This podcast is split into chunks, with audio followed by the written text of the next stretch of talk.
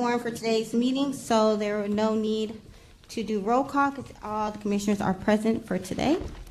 Um, also for staff, um, we have Director of Cultural Affairs, Ralph Remington. Um, Deputy Director of Finance Administration, Riley Catapane. Deputy Director of Programs, Joanne Lee. And Senior Administration of Analyst, um, Sandra Panopo, also present for today. Thank you. I am delighted to welcome two new commissioners. Today, Commissioners Ricardo Benavides and Seth Brenzel. Thank you. Were sworn in prior to this meeting. Uh, Commissioner Benavides is an expert in event decor design and production, and Commissioner Brenzel brings deep experience in arts education field, specifically through the study of, of musicianship, improvisation, and composition. We look forward to your leadership on the commission. I also want to um, re-welcome Commissioner Rothschild, who was sworn in again today and oriented. So it's wonderful to have this room so full of um, of commissioners. Thank you. I want to ri- remind the commissioners of the updated rules for in-person meetings of city boards, commissions, and advisory bodies beginning March 1st, 2023, upon the termination of the mayor's COVID-19 emergency orders. All public bodies meeting will uh, meeting bodies will be required to return to the in-person format and members of commissions will no longer be able to attend remotely, even if sick or have had prior exposure to COVID. In addition, remote comment, public comment, will also be no longer required except for people who request a reasonable accommodation. The full commission meetings will continue to be held in person at City Hall and remain hybrid meetings. Subcommittee meetings will be changed from the remote to in-person in room 125 in the War Memorial Veterans Building beginning March 2023. I also want to let you know about two upcoming administrative items. First, we all need to file the annual Form 700 Statement of Economic Interest for 2023. Staff will be mailing us the information shortly. Second, all commissioners will be receiving sfgov.org emails. Staff will use this um, to send us information um, and will send us uh, the information to set up the accounts. And we will no longer be using our personal email accounts for Arts Commission business. And now, some public meeting instructions. This meeting is being held in person and by teleconference pursuant to California Government Code Section 54953 and the 54th supplement to mayoral proclamation declaring the existence of a local emergency. Today, the Arts Commission is meeting, meeting is being streamed using the WebEx platform that will allow for remote viewing and public comment. While this technology allows individuals to join the meeting remotely, it may not be as seamless as we would prefer. There will be gaps and delays as staff transitions the technology between speakers. Please know that we are doing our best and we ask for your patience. Before we begin, I want to remind all individuals present and attending the meeting in person today that all health and safety protocols and building rules must be adhered to, although masks are no longer required in the hearing rooms. Those who wish to continue wearing masks indoor, indoors are encouraged to do so. Masks will be available upon request, Uh, uh, upon entering the building if you desire one. We appreciate your cooperation with these essential rules and requirements for everyone's health and safety. Failure to adhere to any building rules and conditions may result in your removal from this room. Please note that hand sanitizer stations are available throughout the building and at each elevator. I want to remind us about the policies and procedures for public meetings. At this meeting, we are bound to follow the structure of our agenda and adhere to the best practices set forth in the Go- Good Government Guide.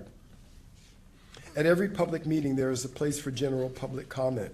where members of the public may comment on any item pertaining to this body. In this case, please keep your general public comments to items that are under the purview of the San Francisco Arts Commission. For every item on the agenda, there is a space for public comment pertaining to that item. Respectfully, we ask that you keep your public comments on topic. Each public comment is limited to three minutes. Public comment will be taken in person and remotely via WebEx. For each item, the commission will take public comment first from people attending the meeting in person and then from people attending the meeting remotely. Instructions on how to provide public comment will be shared by Commission Secretary uh, Lopez White shortly. Last, a few virtual housekeeping uh, meeting items. Um, Commissioners and staff, please mute your microphones to minimize background noise. When you speak, you will have to unmute yourselves. Commissioners, please speak directly into the microphone and introduce yourself when you speak so that callers on the phone know who is talking. I will now turn this over to our Commission Secretary, Treka Lopez White, for public comment instructions. Ms. Lopez White? Okay. The public is encouraged to submit their public comment in two ways. One, in person during this meeting, or two, remotely via WebEx. For members of the public who wish to comment on agenda items, the phone number to call for public comment is 415-655-0001. The access code is 2494-835-6446. Numeric passcode is 7322026 to join the meeting as an attendee. You may also make public comment using the WebEx link. When you click the WebEx link, you will be prompted to the following information, to enter the following information, your first and last name and your email. These fields are required. However, if you wish to remain anonymous, you can type public in the first and last name field and public at public.com in the email field. Please make sure that you are in a quiet location and all devices around you are muted so there's no echo when you speak. At the appropriate time, the chair will ask for public comment. For members of the public using the WebEx link, please click the icon to raise your hand. This will put you in a public comment queue. When you are called on, you will see a window pop up, the request to be unmuted. You must click to be unmuted. Now, for members of the public calling by phone, you'll be prompted to press star three when public comment period opens. This would this will add you to the speaker line, and when the when the system says you're asked to be unmuted, press star six to unmute yourself. This is your time to speak. The microphone has been unmuted, and you will hear us ask you to state your name and to make a comment. You are encouraged but not required to state your name for the record. I will start your three minutes when you begin speaking using a visual timer. You also receive a 30 second audible warning. When your time is up, I will say, caller, hey, your time is up. At that point, I will place you on mute and move out the speaker line. We would pause briefly before closing public comments to ensure there's no additional commenters that wish to speak on these items. Participants who are wish to speak on agenda items can remain on the line and listen to the next public comment opportunity. Any individuals who speak during public comment period at today's meeting can send a brief written summary of the comment to be included in the minutes if it's 150 words or less at art-info at sfgov.org. The summary may be rejected if it exceeds the prescribed word limit or is not an accurate summary of the speaker's comment. Public comment instructions are also shared on the screen during each public comment period. You may also notice that WebEx also include a closed captioning function. You may turn these items off and on at the bottom left corner of your screen. President Collins, are you ready to proceed for the meeting? Of course. Thank you. I would like to start the meeting by reading our land acknowledgement statement. The San Francisco Arts Commission acknowledges that we are on the unceded ancestral home of the Ramaytush Ohlone, who are the original inhabitants of the San Francisco Peninsula. As the indigenous stewards of this land, and in accordance with their traditions, the Ramaytush Ohlone have never ceded, lost, nor forgotten their responsibilities as caretakers of this place, as well as for all peoples who reside on their, in their traditional territory. As guests, we recognize that we benefit from living and working on their traditional homeland. We wish to pay our respects by acknowledging the ancestors, elders, and relatives of the Ramaytush community and by affirming their sovereign rights as First People. As a department committed and dedicated to promoting a diverse and equitable arts and culture environment in San Francisco, we are committed to supporting the traditional and contemporary evolution of the American Indian community.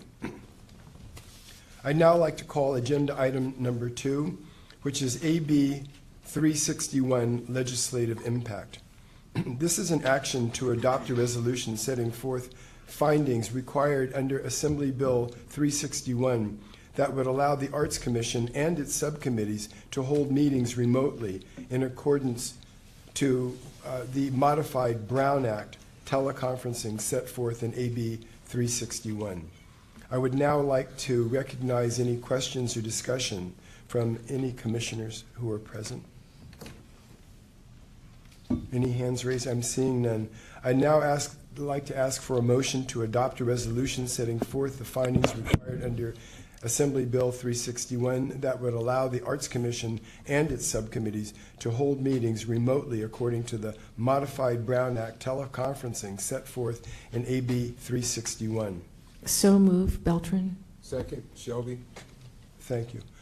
Is there any public comment on AB 361?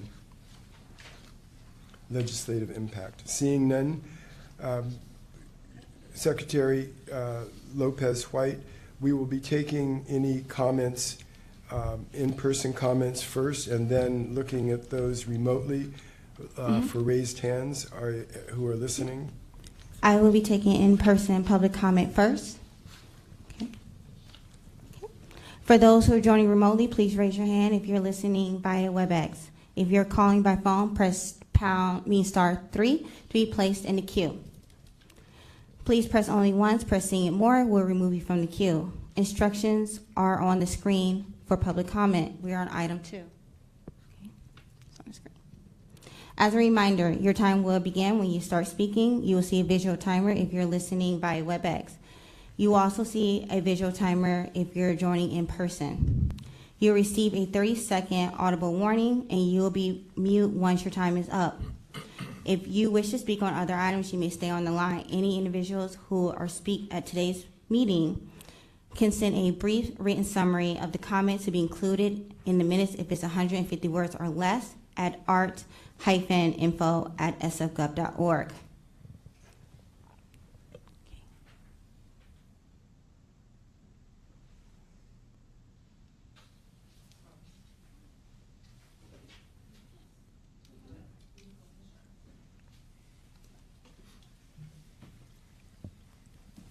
Okay?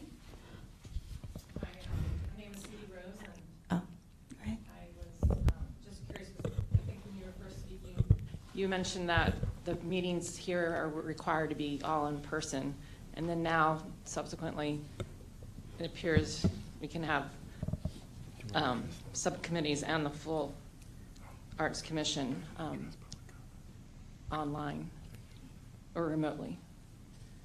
So I just wanted clarification on that.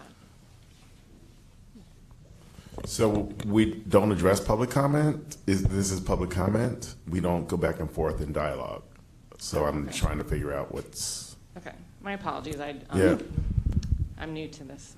uh, are you trying to make a statement or I'm just trying Or to figure out, is that what you want to do? No. Just clarifying? Yeah, I just wanted a clarification. Just, it's very simple. So what you're looking at is what we have to do now, but the remote meeting context is being changed going into the future. As of March 1st, Right. As of March 1st? right? As Oh, of March March 1st. The committees, the committees will all be in person at that point. Uh, the reason why we don't dialogue in public comment is because once we open that door, then that door is open. And so that's why we don't and have a dialogue back and forth. But for purposes of information, yes, March 1st is when the committee will, will, the committees will be in person at that point. Okay, I apologize, thank you. And, and did you have a, uh, and it's fine, did you have a, did you have a statement you wanted to make here? Um, I'm just trying to figure. Not at this point. Not at this point. Okay, great. Okay, thank you. I am here for a reason. Uh, Yeah, okay. Uh, Thank you. I didn't know whether it was to observe or whether you had a statement. Yeah, okay. Um, We have no public comment remotely. Public comment is now closed. So now may I ask for uh, any commissioner discussion or comments? Seeing none, I would now like to call for the final motion. All those in favor, please say aye. All opposed, please say nay. Roll call is not required. Aye. Aye. Aye. Aye. No nays. The motion carries. I'm now calling for agenda item number three, the approval of the minutes. The approval of the minutes is a discussion and possible motion to approve the minutes of January 9th, 2023. Um, I would remi- I would like to remind commissioners to say their name uh, after they respond to a motion, and I'm asking for a motion now to approve the January 9th, 2023 minutes. So moved, Shiota? Second, Second. Beltran? Thank you. I'm now calling for any public comment. Is there any public comment on item number three, the approval of the minutes? We will be taking in-person public comment first. For those who are joining remotely, please raise your hand if you are listening via WebEx. If you're calling by phone, press star three to be placed in the queue. Please press only once, since pressing it more than once will remove you from the queue. Instructions are on the screen. We are currently on item three. As a reminder, your time will start when you begin speaking. You will see a visual timer if you're listening via WebEx, and you will see a visual timer if you're joining in person. You'll receive a 30 second audible warning, and you will be muted once your time is up. Okay, you will also receive a 30 second audible warning, um, and you will be muted once your time is up. If you speak on, if you wish to speak on other items, you may stay online. Any individual speak during public comment at today's meeting can send a brief written summary of the comment to be included in, if it's 150 words or less, at art-info at sfgov.com, at org. See, no public comment, and we have no public comment. Public comment is now closed. Thank you. I'm now calling for any commissioner discussion or comments. Seeing none, I'm now going to ask for a final motion. All those in favor say aye. Aye. Aye. Opposed, nay. Motion carries. I'm now going to call item number four, which is general public comment. General public comment, this allows members of the public to comment generally on matters within the committee's purview, as well as to suggest new agenda items for the committee's consideration. I'm now calling for any public comment. Is there any public comment on item, uh, public item number, public comment on item number four, general public comment? Okay. We will be taking in-person public comment first. For those joining remotely, please raise your hand if you're listening via WebEx. If you're calling by phone, press star three to be placed in the queue. Please press only once. It will remove you from the queue. Comments are on, I mean, instructions are on the screen. We are currently on item four. As a reminder, your time will start when you begin speaking, and you will see a, vi- a visual timer if you're listening via WebEx. And you will also see a visual timer if you're joining in person. You'll receive a 30 second audible warning, and you'll be muted once your time is up. If you speak on, if you wish to speak on other items, any visuals um, to speak on public comment at today's period may send a brief written summary to be included in the minutes um, if it is 150 words or less at art-info at sfgov.org. Okay, welcome to the San Francisco Arts Commission. And we're on item four, general public comment. Just let you know you have three minutes, and your time will start when you begin speaking. Thank you. Thank you. Um. And um, apologize, I'm not actually really well prepared for my statement. Um, I just actually kind of got really um, introduced to this commission um, on Friday, just um, by chance. And so anyways, I started doing some research on, um, from the website and information that I could obtain. And, um, and I did watch uh, uh, one meeting that was quite interesting. And I started looking into the financial statements um, that were available on the website. Um, and I didn't dig, you know, super far, but um, anyways, I couldn't really make, um, didn't really make a lot of sense to me, or it was not very transparent as to the, um, how the expenditures are being outlaid. Um, and particularly the, um, yeah, so just in general, like, um, to have more um, transparency for the financial statements. And then just as a other general statement, um, I've attended a number of performances at the San Francisco Symphony recently, and I've also been a former uh, subscriber to the San Francisco Ballet, and I've attended a exploring ballet and met a, a young choreographer uh, uh, recently, this past week or two, and was concerned about. Um, I mean, she was very gracious, and um, she had definitely was skilled, you know, in classical and lyrical ballet or contemporary uh, ballet. But um, I had other concerns as to some of the comments she made and uh, the training that she's uh, receiving. So, um, or has received, and she's been um, with the San Francisco Ballet since uh, I think she was a young child. So, anyways, I have a lot of. Um, so, anyways, I'd like to get involved with the um, the arts community in San Francisco, um, and even just larger in general. And um, I have a, some backgrounds I think that I could that we could benefit from each other. So that's all. Thank you. Thanks for your comment. Is there any further public comment? I see no public comment online. Um, double checking. No additional public comment in person. Public comment is now closed. Thank you. Thank you. I'm now going to call agenda item number five, which is our director's report.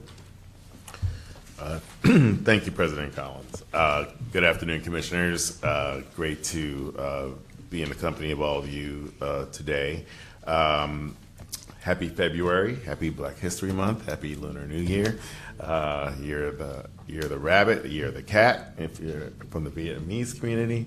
Um, uh, February is Black History Month, as you know, and I'm happy to share that our staff are are working on a, a hashtag SF Arts BHM series, which uh, where throughout the month they will be highlighting some of San Francisco's black arts and cultural leaders, including many of our artists, grantees, commissioners, and staff on our social media accounts. Uh, please be sure to follow along on all of our agency's social media accounts and check those um, those items out.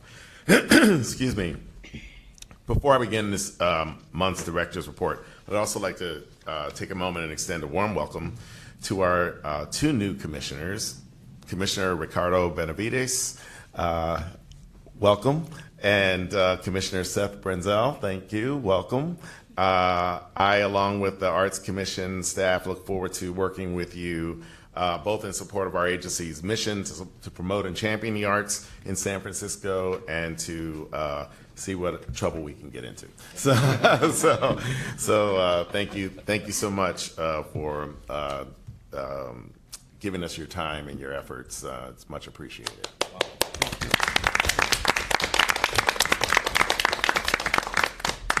So to start this month's report, I'd like to share a few highlights from some recent events this past month.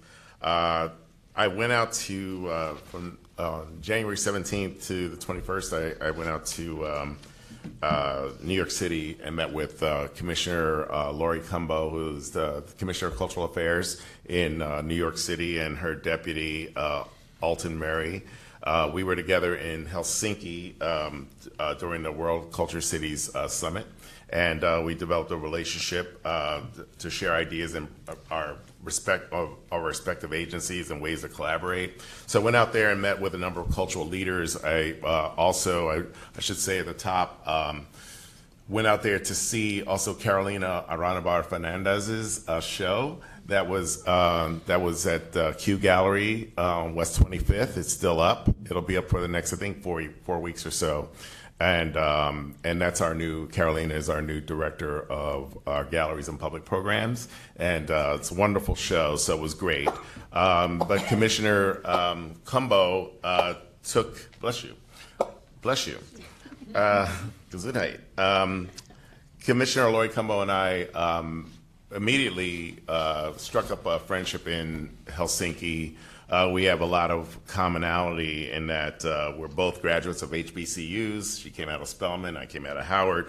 Uh, both um, uh, founded cultural institutions. He, she founded MoCADA, which is in Brooklyn. That's uh, their Moat, right? That, uh, that, that's there. I founded Pillsbury House Theater in Minneapolis. We're both former city council members. I'm her New York, me in Minneapolis, and uh, we both run major city departments and cultural affairs. Uh, her New York and me in San Francisco. So obviously there's a lot of uh, synergy there.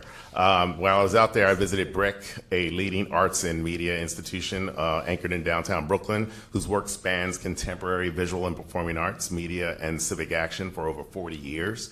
I met with their CEO, Wes Jackson, African American uh, man who uh, was uh, leading a, a, lot of the presentations in the hip hop scene in Brooklyn for many, many years, and now is leading leading BRIC. So it's a big deal uh, for for him to be in that role. Uh, their main venue, um, they have their main venue. They offer a public media center. They have uh, exhibition spaces. They have two performance spaces, a glass wall TV studio, and artist workspaces.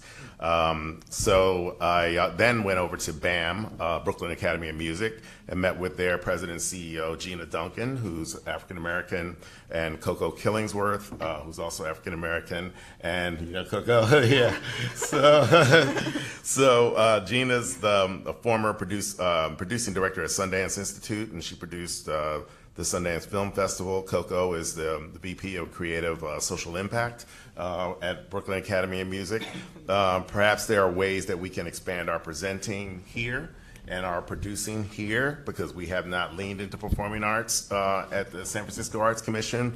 So there's perhaps ways that we can do that, maybe produce a couple times a year, expand our presenting offerings. We're, we're in the War Memorial Building. It's a chance with our strategic plan to start unpacking some of that with you all and start visioning the future and see how we can expand behind uh, and build this but beyond this small little space we have here and expand it throughout um, San Francisco and possibly the Bay. Uh, so that's uh, kind of how we're starting to think around this stuff. Um, I visited the Nick Cave show at the Guggenheim. Uh, powerful statement on the diaspora and how how um, and how uh, African American culture has been formed and how we embrace uh, culture and family and community in the midst of uh, pain, suffering, trauma, but we also find joy.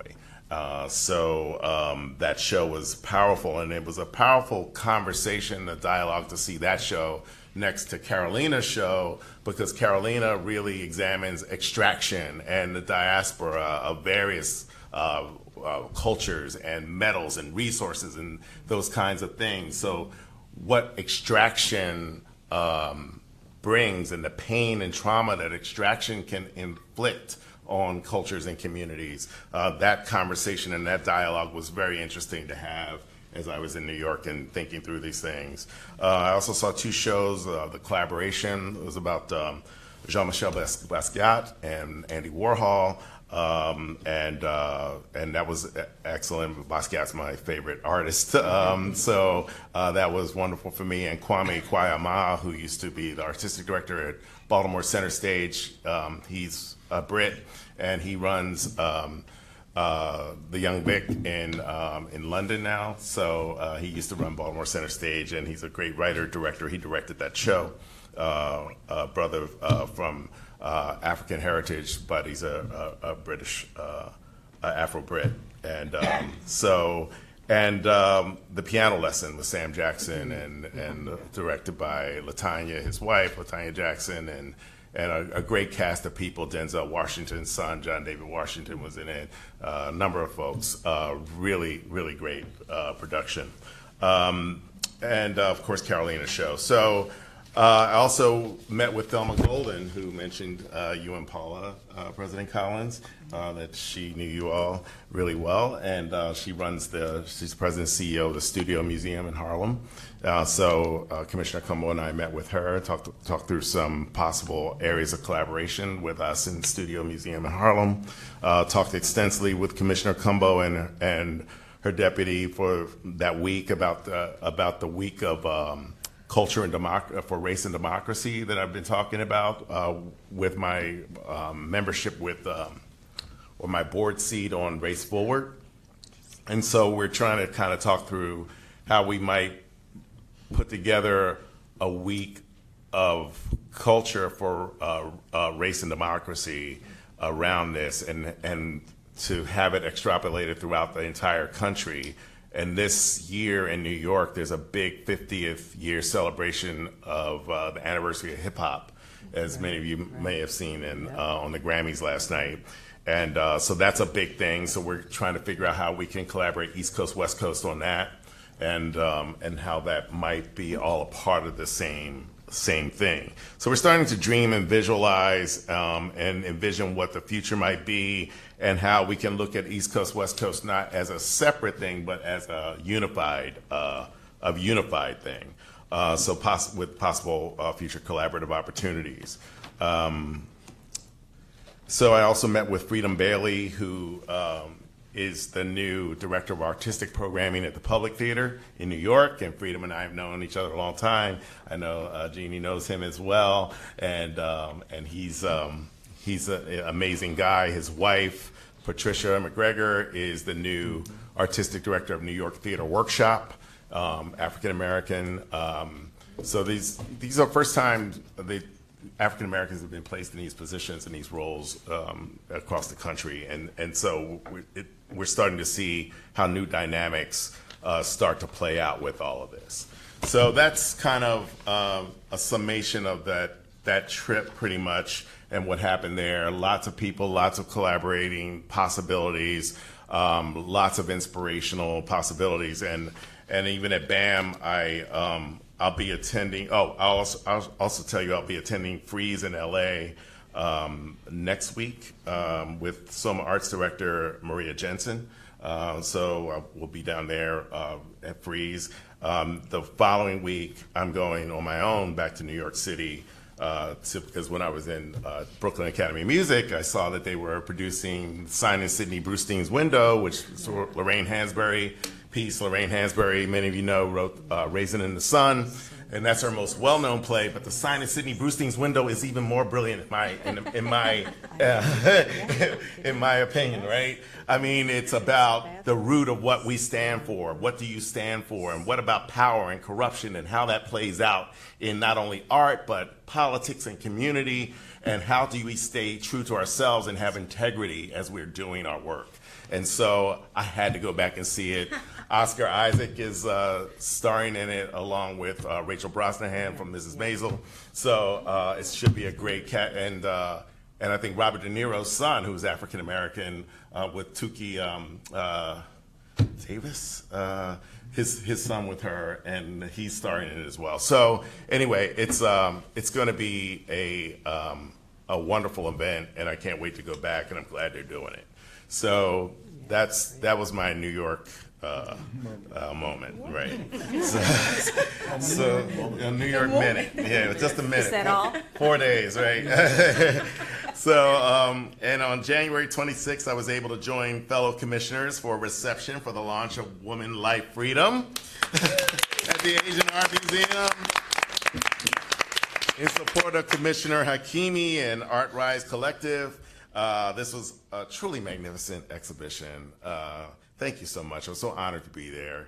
Um, it featured a projection of incredible artwork by anonymous uh, Iranian artists uh, on the facade of the Asian Art Museum. Um, Thank you, Commissioner Hakimi, for including us. And do you want to say anything about that at all? I just want to thank you for being there. It meant the world to me, and uh, the people who were there were watching. A lot of people were watching us Yeah. globally. I just want to say that. Nice. and I just wanted to point out, it wasn't just Iranian artists. Uh, half of them turned out because it was a blind submission. Half of them were from Iran. Um, the other half were from diaspora, and some were actually non-Iranians. That was the whole point uh, of it to show the the, um, the intersectionality of the issue. And last night, uh, it was a biggest honor to watch the First Lady to give the uh, Grammys to Shervin, who was the uh, singer who actually on our video you hear his song, who's the anthem for the revolution and the women left freedom. So having her give that Grammy was, and it was actually a special gift because I don't think they had that um, Grammy before. They just opened it for this this situation. So back to back having this, it just means the world to a lot of us. Well- And a lot of women who are watching, actually, too. I think it's not just for us, it's just a lot of women, because we're just talking about gender um, apartheid now, which Yeah, I'm glad we're having that conversation on a global level. So Well, thank you for being there. Yeah, really thank you so much. It was, it was just wonderful to be there. Uh, on January 30th, I joined Mayor London Breed AP, and API community leaders, elected officials, and other city officials for the Lunar New Year 2023 Year of the Rabbit celebration at City Hall. It was a wonderful and joyous way to kick off Lunar New Year celebrations. Um, on February 2nd, uh, the gallery staff held an opening reception for our new Art in City Hall exhibition in partnership with Art with Elders, uh, The Power of Creativity and Community. Uh, we were honored to be joined by Mayor London Breed and well over 100 attendees, community members, program participants, and staff for a wonderful celebration. Thank you again to the galleries team for putting on a great event. Uh, and uh, any commissioners who haven't been there yet, uh, definitely it, it'll be over there for a while. So just go across, well, go down this hall, not across the street, go down the hall, down, the, down on the first floor in the north light and um, and in the gallery below, and you will uh, see the show. So and it's wonderful, and it is it, the, the volume of work is uh, outstanding, and uh, so just check it out, and and it's moving on several levels. Um, on February 3rd, I attended uh, Black Resistance, uh, the 2023 Black History Month kickoff celebration at City Hall. And finally, I just wanted to highlight that this past Sunday, uh, February 5th, um, the Arts Commission was a proud sponsor of, uh, as we do every year, the SF Symphony's Lunar New Year, Year of the Rabbit concert, which is one of uh, many annual concerts and community programs that we've supported in partnership with SF Symphony for the past uh, 88 years. Um, so on to some of our community investments updates. Uh, the special projects grants application period is closing today, February 6th, and just wanted to note that the Native American Arts and Cultural Traditions special grant application due date is next Monday, February 13th, 2023. Um, I'm also excited to announce that in response uh, to the recent winter storms, where many local artists and arts organizations were impacted by severe weather and flooding, uh, I'm sure some of, it hit some of your homes as well. Uh, the San Francisco Arts Commission and Grants for the Arts have partnered together to establish a special San Francisco Arts Storm Relief Fund to provide financial support. The application will launch this week and will be available on our website and GFTA site in our city's core languages of English, Spanish, Chinese, and Filipino. Uh, the application deadline will be March 1st, 2023. We would greatly appreciate the Commission's help in getting the word out about this grant opportunity, so please look out for the grant announcement uh, this coming week.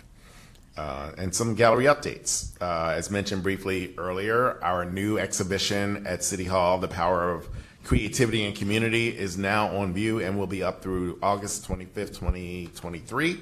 This exhibition features over 90 works from senior artists. Uh, staff are organizing a series of wonderful public programs that will be held over the next few months with program staff and senior artists. I also wanted to note that uh, this is a final reminder to see our current exhibition in the main gallery, Sewing Worlds. Uh, the final day is next Saturday, February 11th, 2023. Our, our galleries are open Wednesday through Saturday from noon to 5 p.m. Gallery staff have put together some great public programs for this exhibition and we'll hold two workshops next Saturday, February 11th, to wrap up the exhibition. uh, Le Musun uh, School Workshop, uh, number two, Ritual for uh, Metamorphosis, and Notes for a Black Power Garden, session two. Program details can be found uh, on the exhibition page on our website. And now I'm excited to announce that coming next to the main gallery is Crossing Lines, a two person exhibition featuring artists Arleene Correa Valencia and Georgina Reskala, curated by Ann Jastrab. Um, and uh, the Crossing Lines will be on view March 3rd to April 29th, uh, 2023. Additional details are coming soon. And now some public art updates. Uh, we recently announced the installation and unveiling of the first set of posters for the 2023 Art on Market Streets poster series. Uh, Market Street Crossroads by siblings Peter and Maria Hoey. Um, an award winning illustrator and comic art team features six illustrated vignettes showcasing the different ways people and a pigeon use and travel along Market Street. Um, the posters will be on view through the end of March 2023 at 18 SFMTA Transit Center. Uh, eight, I'm sorry, at 18 SFMTA Transit Shelter stops along Market Street between Hyde Street and Embarcadero. Uh, starting today, members of the public will be able to share their feedback and comments for the India Basin Shoreline Park uh, public art proposals. The proposals are available to view online on our website and will be displayed at the India Basin Shoreline Parks Tech Hub located at Hunters Point Boulevard and Hawes Avenue, or Hawes Street, sorry. Uh, feedback will be accepted until 5 p.m. Tuesday, February 21st, 2023. On February 18th, as part of the Black History uh, Month at uh, the Southeast Community Center, SFSA, uh, SFAC public art staff have organized a special panel to highlight the artists and artworks in the Southeast Community Center's collection. The conversation will be moderated by Commission President Chuck Collins and will feature presentations from artists Mildred Howard, Kenyatta A.C. Hinkle, Malik Seneferu, and Afatasi the artist. Um, and uh, so check that out on February 18th at the Southeast Community Center. On February 23rd, Civic Art and Public Art Program Director Mary Chou will be at SFO to host a talk in partnership with SFO Museums to highlight works by black artists in the Civic Art Collection at SFO. They will talk about the partnership between SFO and SFAC, the selection process, the works of um, and the works of around uh, and the works of black artists in the collection. Artists Mildred Howard and Leonardo Drew will also be present to talk about their work. Some other announcements, a quick update that our due date for the strategic planning RFP was recently extended from January 30th to March 6th by 5 p.m. The request for proposal seeks uh, for qualified vendors to help with planning and development on of an agency-wide strategic and business plan. Some HR updates. We're currently we currently have four positions that are in the interview and hiring process. These include the CI Senior Program Officer, uh, CI Program Associate, Collection Manager, and Public Art Project Manager for temporary art positions. We anticipate being able to have all vacant positions for the agency filled by the end of the fiscal year. And with that, this concludes the director's report for the February 6th full commission meeting, and I'd be happy to take any questions. Thank you. So are there any commissioner uh, discussion or comments on the director's report? I have one question. Um, you mentioned the um, collection art manager position is available. Um, unrelated to that, it's well, sort of related. I'm a um, new commissioner, so I'm not sure how the commission handles um, vandalism to its public art, and maybe that person is the one that handles it. Um, on the Van Ness BRT, they have a, whimsical art display at um, Van Ness and um, and Geary with some large spheres. Anyway, I live near there, and there's some graffiti on some of the large balls. I'm not sure how that's taken care of. Is it does this commission contact someone about vandalism, or is is that DPW? Who would that be? I will invite uh, Deputy Director Joanne Lee uh, to come and that's her, uh, public art is one of her programs.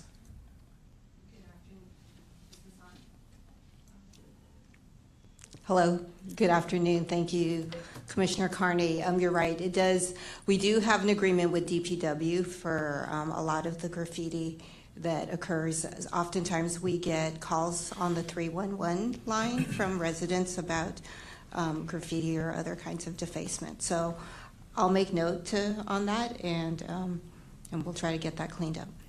I just thought it might be someone special, to- like a curator, rather than the DPW paint department.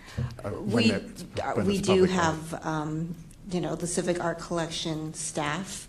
Um, They mostly work, I mean, they work in conjunction with the DPW staff for the actual maintenance of it. Thank you. Um, I just wanted to add that in, um, I've also seen that usually it was the um, project manager of that particular art piece who knows very, a lot about, you know, the surface and the materials, who works with DPW. I had a question about who is, um, who is eligible for the storm forms, of, uh, storm funds? Uh, yeah. Deputy Director Lee will address that. Hi again. Um, uh, Individual artists who are residents of San Francisco, um, very, so very similar to our San Francisco artists um, grants, that similar eligi- eligibility. And then arts and culture nonprofits, um, again, ones that have facilities that are in San Francisco. Okay.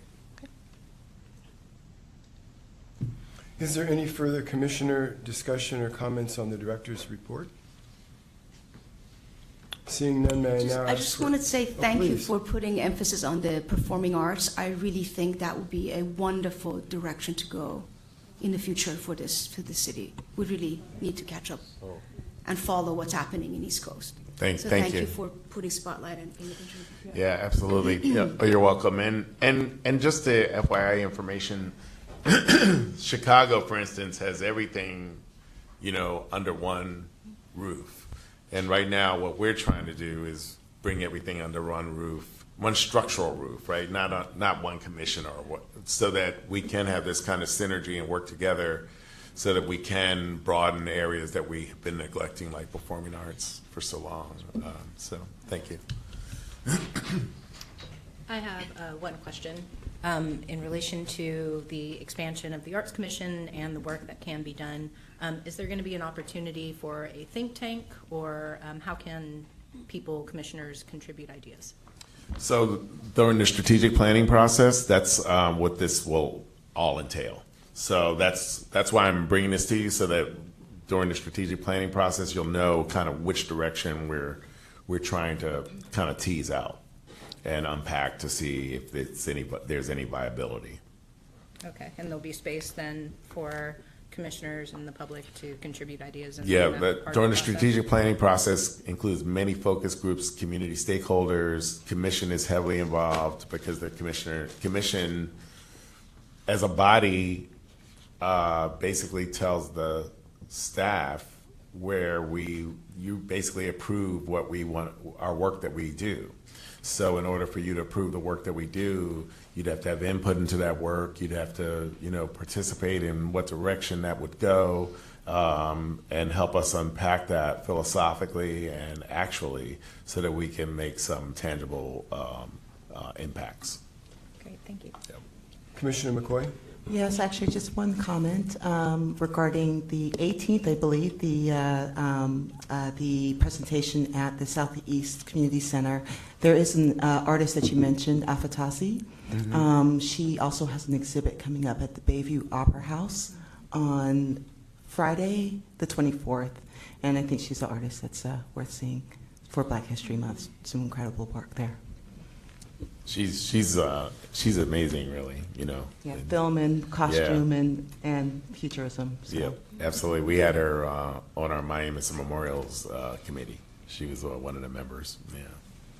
And may I just uh, comment Yeah, on that? Uh, This, this event on the 18th actually starts at the Opera House. Oh, okay, And great. while her work might not be up then, but the idea is to celebrate those founders of the Southeast facility through a kind of guided um, uh, path from the Opera House that will end at the Southeast facility. And then the capstone will be because the artists who are represented there have so much to say, especially um, Kenyatta Hinkle, about the origin story. So it should come together um, as a way of really uh, illuminating the, not just those artists, but all of the, how many of them, about two, two or three dozen artists are represented at the Southeast facility.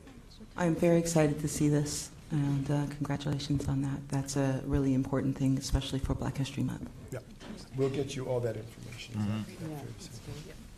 Is there any further public, um, uh, commissioner comment or discussion on the director's report?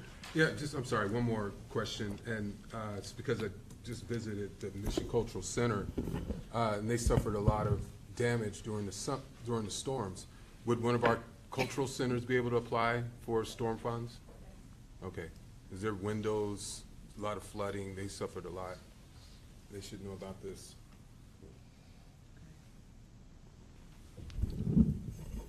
Okay. Any further comment or discussion, please? You did a lot in four days. I have to say that. And the Collabers is amazing. That's a slow week, And it right? closes on the 11th, I think. Um, but it was very moving, and it makes so much sense with the documentary they did. Yes. So when I saw the documentary, then I had to go see it, and I just saw it yesterday, and it was pretty spectacular. Nice. So you did a lot though in four days. Yeah. Thank you. This was a slow month for him, actually. God. That's normal. That is normal, yeah. Now, some people call him the Scarlet Pimpernel. There's like three of them. We keep, we're, we're gonna get, you know, there's all the scientific research about how he clones himself. Is there any further uh, commissioner discussion or comment on the director's report?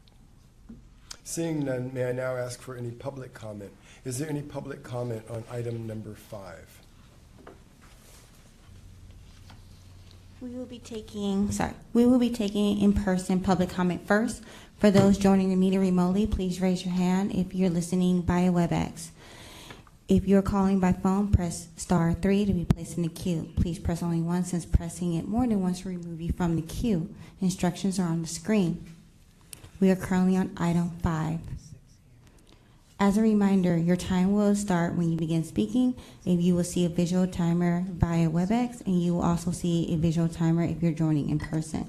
You'll receive a 30-second audible warning, and you will be muted once your time is up. If you wish to speak on other items, you, you may stay on the line. Individuals who will speak during public comment period at today's meeting can send a brief written summary of the comment to be included in the minutes if it's 150 words or less at art hyphen info at sfgov.org. Checking for any person and remote.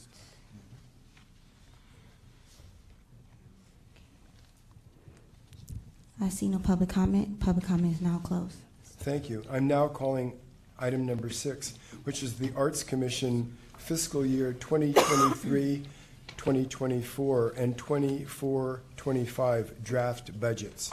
This is item number six. Um, There is a discussion and possible action.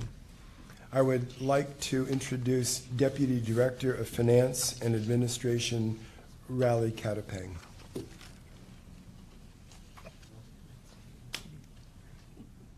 Good afternoon, President Collins. Vice President Shiota, thank you for having us uh, here today to present our budget for fiscal year 24 and 25. Here's a summary of our presentation. First, we'll do an overview of the budget process, then go over the mayor's budget instructions and the current budget environment. Then we'll talk about revenues and expenses, and finally discuss our budget priorities. We're currently at the department phase of the budget process, where our agency is required to assess our needs and develop our budget. As part of this phase, we're required to conduct two public meetings to solicit input for priorities contained in our budget submission. This presentation is the second of two required public meetings. The first presentation was during the January Executive Committee meeting. We've been instructed by the Mayor's Budget Office to submit our department budget with mandatory cuts in general fund support to help address the projected budget shortfall.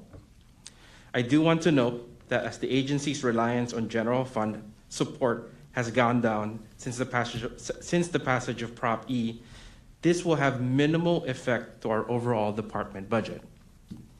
After we submit our budget in late February, the mayor's office can make further changes based on her policy priorities for the arts sector before introducing the mayor's proposed budget in June.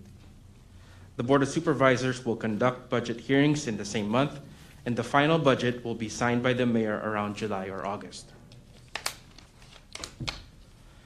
As you may have read in the news, the city is projected to have a 728 million budget deficit in the next two fiscal years. This deficit is due to a loss of federal aid and weakening revenue outlook due to lingering effects of the pandemic and shift to hybrid work. The city has the city also has higher base wages for employees and growing healthcare costs. This year's mayor's budget instructions involves a 5% cut in general fund support in fiscal year 24 and 8% in fiscal year 25. The mayor has asked us to fill all vacant fill vacancies for core city services with a focus on efficiency and support of economic recovery. Next slide. On this slide, you will see our budget revenues. Our general fund our general fund will be flat in fiscal year 24 and 25 due to target cuts. However, our, our total operating budget will increase in fiscal year 24 and 25 to 30 and 31 million respectively due to projected increases in hotel room tax. As hotel taxes recover, we are projected to have a 10% increase in fiscal year 24 and 25 and beyond. This means continued growth in our ability to support our individual artists and arts organization. Our overall budget will fluctuate in fiscal year 24 and 25 due to one-time nature of our capital funds requests. As mentioned, after the passage of Prop E in 2018, the Arts Commission budget has become highly dependent on hotel tax receipts. In previous years, growth in our hotel tax allocation was possible due to a general fund backfill thanks to the mayor's office. However, starting fiscal year 24, our hotel tax revenue growth will be solely funded by hotel tax collections.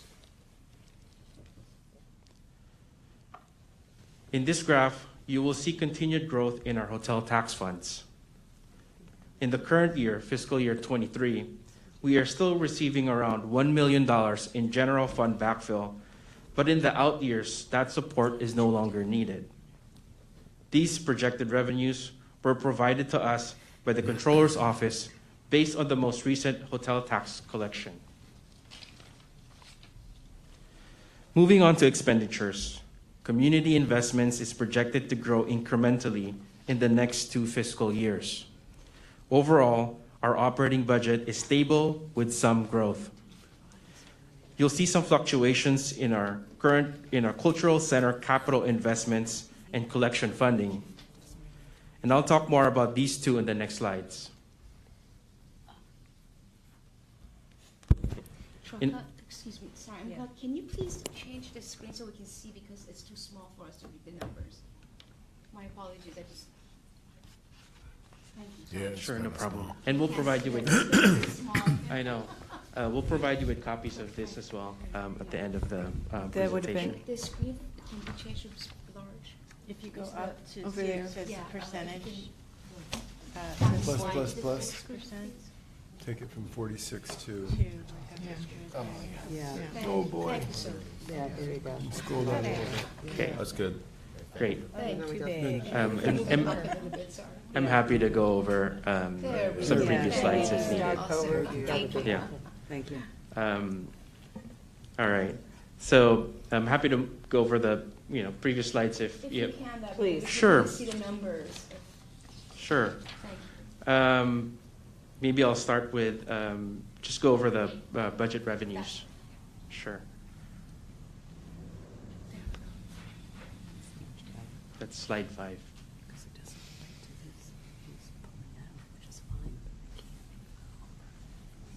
You can even blow, blow that up a little bit more. Draco.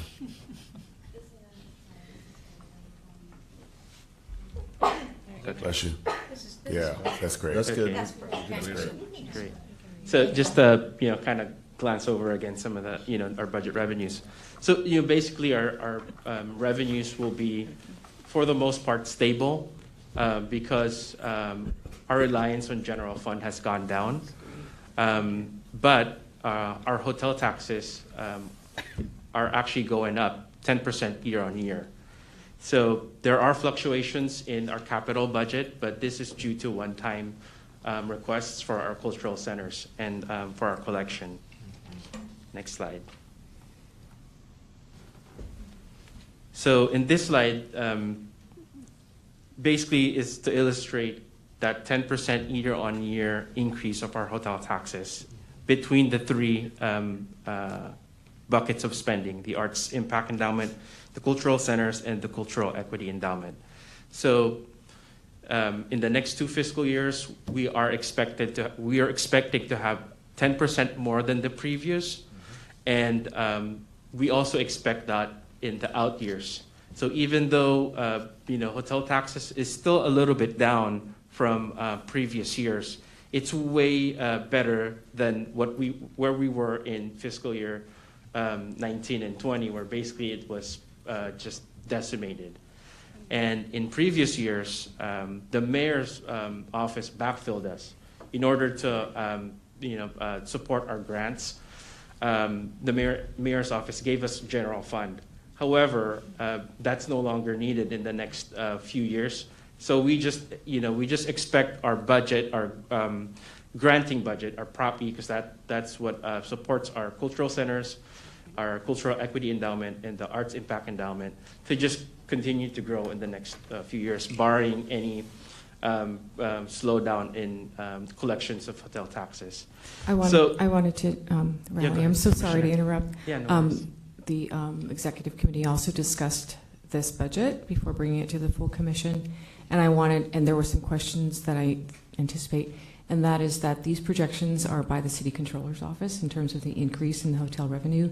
Uh, Ben Rosenfeld, who's been doing this for decades and has a lot of experience when we've um, had to undergo sort of downturns in our uh, economy. So uh, this is actually incredibly um, heartening that we have an expert who's gone through this before and who's been looking at, you know, of, course, his office has been studying very closely what the trends are. And they're very conservative. Yes, So- and they're very excuse me, conservative. Could we reserve director, um, I mean, commissioner comments until after the report's completed? Sure. And then we'll have the ability to discuss. Thank you. Great. So, yeah, thank you, uh, Commissioner Beltran. So, you know, basically, e- even though a lot of the um, revenues for the city are a little bit flat or might be going down, especially um, real estate transfer taxes, hotel taxes and sales taxes is actually the only revenue source, major revenue source that's trending on the, the right direction. So we're just lucky to, you know, to have a commission that's uh, primarily funded by hotel taxes. And it, when I when I first saw the projections by the controller's office, I myself was had to just you know make sure that I'm, I'm seeing the numbers correct, and had to call um, you know the, the controller's office just to make sure that these numbers are accurate, and they confirmed that um, we are indeed you know in a in a good spot compared to other city departments that you know that are primarily general funded, and you know they might you know the five percent cut that they have will have you know a major impact in their operations. But for us, you know, since general fund is a small portion of our, our budget, that that impact is very very small. So hence the stability and you know and growth in our budget in the next few fiscal years. Okay. So in terms of budget expenditures. Um, our, our biggest line item is community investments, and this is our grants um, budget. And since this is uh, funded by hotel room tax, we're, we're, seeing some uh, growth in the next two fiscal years and beyond. So, you know, if um, any of, you know, the nonprofits or artists that you meet in the community are um, worried that, you know, their grants budget might go down, that's not the case, uh, fortunately. Um, and in the next two fiscal years, you know, we are able to, right now, given the current projections, be able to increase that by a 10 by 10 percent. So that that goes for our, our cultural centers as well. Okay, next slide. So here um, in the in the in this page is our capital budget. Um, you will in fiscal year uh, 24, we are requesting to fund HVAC for MCCLA and roof replacement for the Bayview Opera House, as well as relocation for SOMARTS. In fiscal year 25, that's the, the green um, the green bar. Um, we are requesting for um, SOMARTS re- relocation. Although I do want to note that we are still pending an opinion from the city attorney if we are able to permanently relocate um, from our current location at 934 Brannan. So this request might not be in our final budget submission. Okay, next page.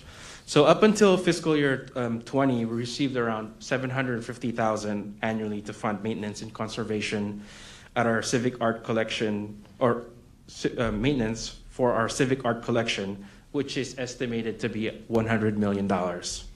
So this includes structural assessment and reinforcement of artworks and monuments that may pose public safety risk, as well as restoration of pieces at risk of loss. Um, based on our current model, it takes around 1.5 million um, to take care of our collection annually. However, you will see in the graph that our collection and maintenance budget was heavily cut in the last um, few fiscal years. Um, in our, in, our, uh, uh, in our budget submission, we will be advocating for the city to increase our collections budget after several, several years of cuts. Among those monuments in, most in need of reinforcement are the Dewey Monument in Union Square and our spider pelt installation at Moscone Garage. So you see there a big spike in our um, request. Um, although you know it's, it's not guaranteed, we're you know we're um, actively advocating for the city to fund these um, you know collections uh, and maintenance uh, costs, and, and that I think you know um, you know in in terms of um, that funds any graffiti or any maintenance that we need to do for our public art pieces. Um, so budget priorities. We have several strategic priorities in fiscal year 24. This includes working on our strategic plan, uh, supporting city effort, su- supporting city efforts for downtown recovery, and exploring a merger with GFTA. Our equity efforts will focus on continued increase in our grant support for artists and arts organization and implementation of MMAC recommendations. Um, and in, cal- in calendar year uh, 2022, the agency hired or promoted around half our current staff. So this is just a tremendous. There's just been a tremendous hiring activity in the in the commission, and now we're at the last bits of our hiring, and we plan to be uh, fully staffed. You know, we might be one of the first city agencies that will be fully staffed by the end of the fiscal year. So this will be a monumentous event, especially for staff who has been just working tremendously this past couple of years. Um, so, um, and we hope that to keep, you know, our staffing full um, moving forward. And we will continue to invest in staffing to improve um, and provide um, our core city services. That's it. Uh, thank you, and that concludes our budget presentation. Happy to answer any questions. Thank you very much. Um, I think Commissioner Schnair may have had a question or a comment. Uh, No, I mean, uh, I, I'll try this one. Thanks. Um, No, it was uh, more just a matter of what uh, uh, Commissioner Beltran was saying in terms, because that was something I had brought up at executive committee um, about the, uh, you know, how could we end up going up? But you explained that very well, so I think we're in good shape there for that. Yes, we are. Thank yeah. you. Commissioner Beltran? Um, Riley, I just wanted to thank you for a really outstanding job on this. Sure. It's fantastic. And I'm just ha- so happy that I think our, our budget is stable compared to maybe some city departments. Commissioner Uh, Musleh? I'm just curious, uh, you- the hotel tax is coming back. Is it back to normal, or is it? It's not yet to pre-pandemic levels, Yeah. but uh, it's to the level wh- where they can um, support our 10% increase year to, year to year. Um, so I think um, the pro- current projections, um, you know, to come back to the pre-pandemic level will be around uh, fiscal year 25. But at that point, if you know that growth continues, then we'll be seeing some increases in our granting budget, you know, for a, a good number of years. Yes. Um, I do, oh, Go ahead. No, you. The relocation of Somart, so is that a permanent relocation? I know Mission Cultural Center is going to relocate for seismic, but is this also for seismic, or is this a permanent relocation? Yes, um, so th- for Somart, the 934 Brannan, um, you know, that, you know, that location, um, you know, we've um, gone to uh, capital planning committee and, you know, it's, it's, um, it has a lot, it has a lot of needs in terms of seismic and just to make it seismically safe. And I, you know, um, I think maybe Deputy Director um, Lee could speak more to that. It, it takes a lot to, to seismically retrofit that type of structure. And um, that's why we're just looking at possible um, relocation. But as I mentioned in my presentation, you know, this still has to get vetted out by city attorney if this is something we can do.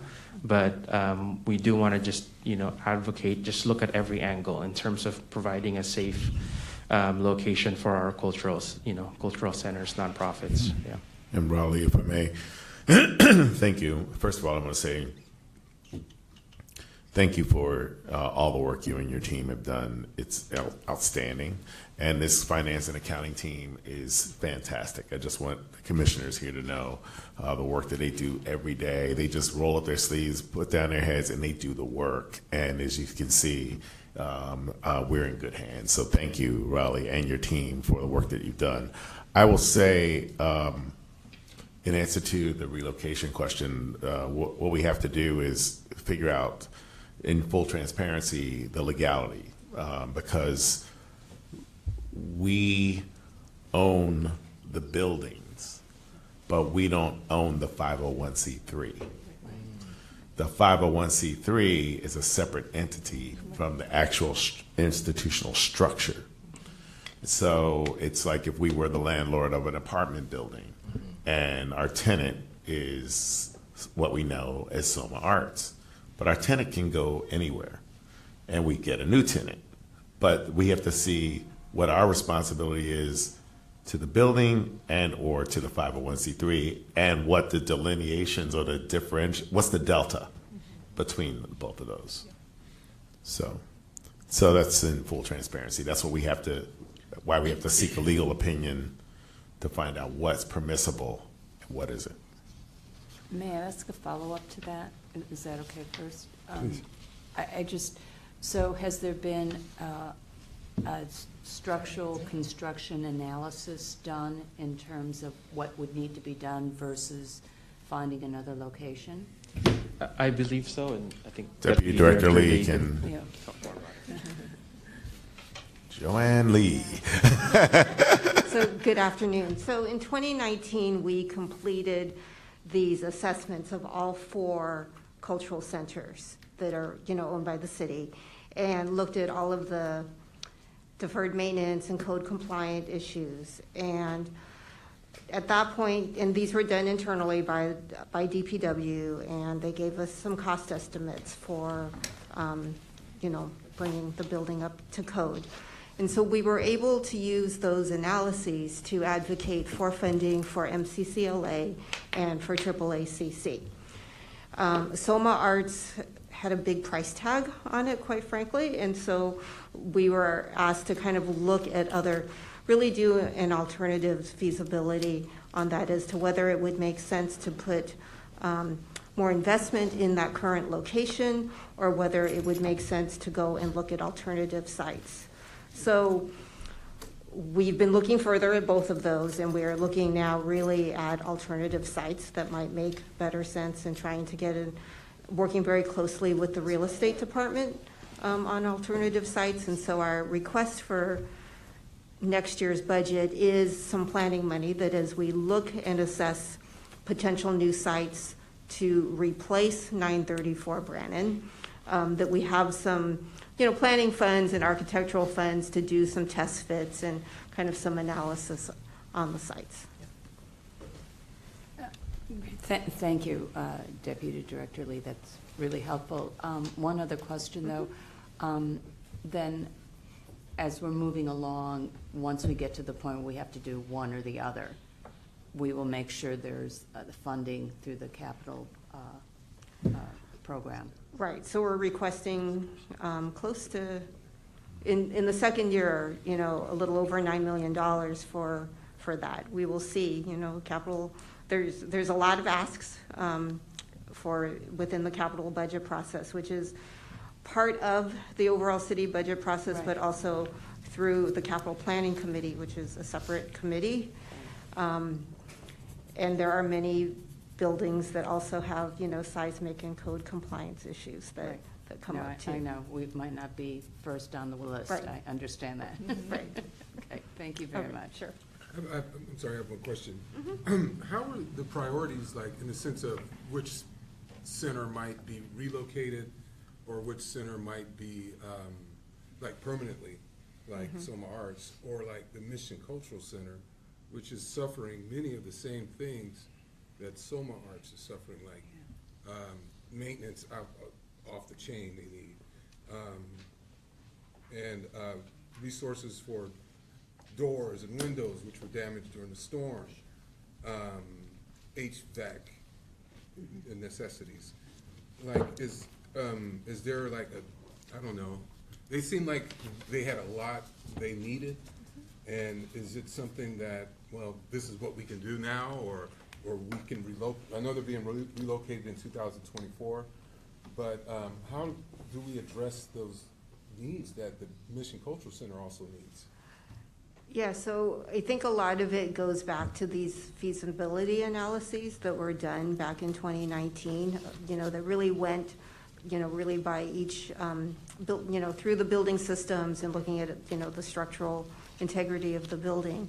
And DPW did a cost estimate on, on those. And for Mission Cultural Center, I believe we've received 18, 15, 18 million um, over two, the past two years have been allocated to MCCLA for capital improvements. We're working with a team of architects and DPW, um, and we hope to start construction, I think, in the spring of next year. Um, So it's on its way. So, And that yeah. will include the HVAC system, a lot of seismic um, retrofit, and I know many of you know that, you know, seismic isn't, is like really safe, like, you know, it's imperative that we do it. It's also not like, you don't always feel, you don't always see the impact of it, but it will um, really strengthen the building and make it very safe.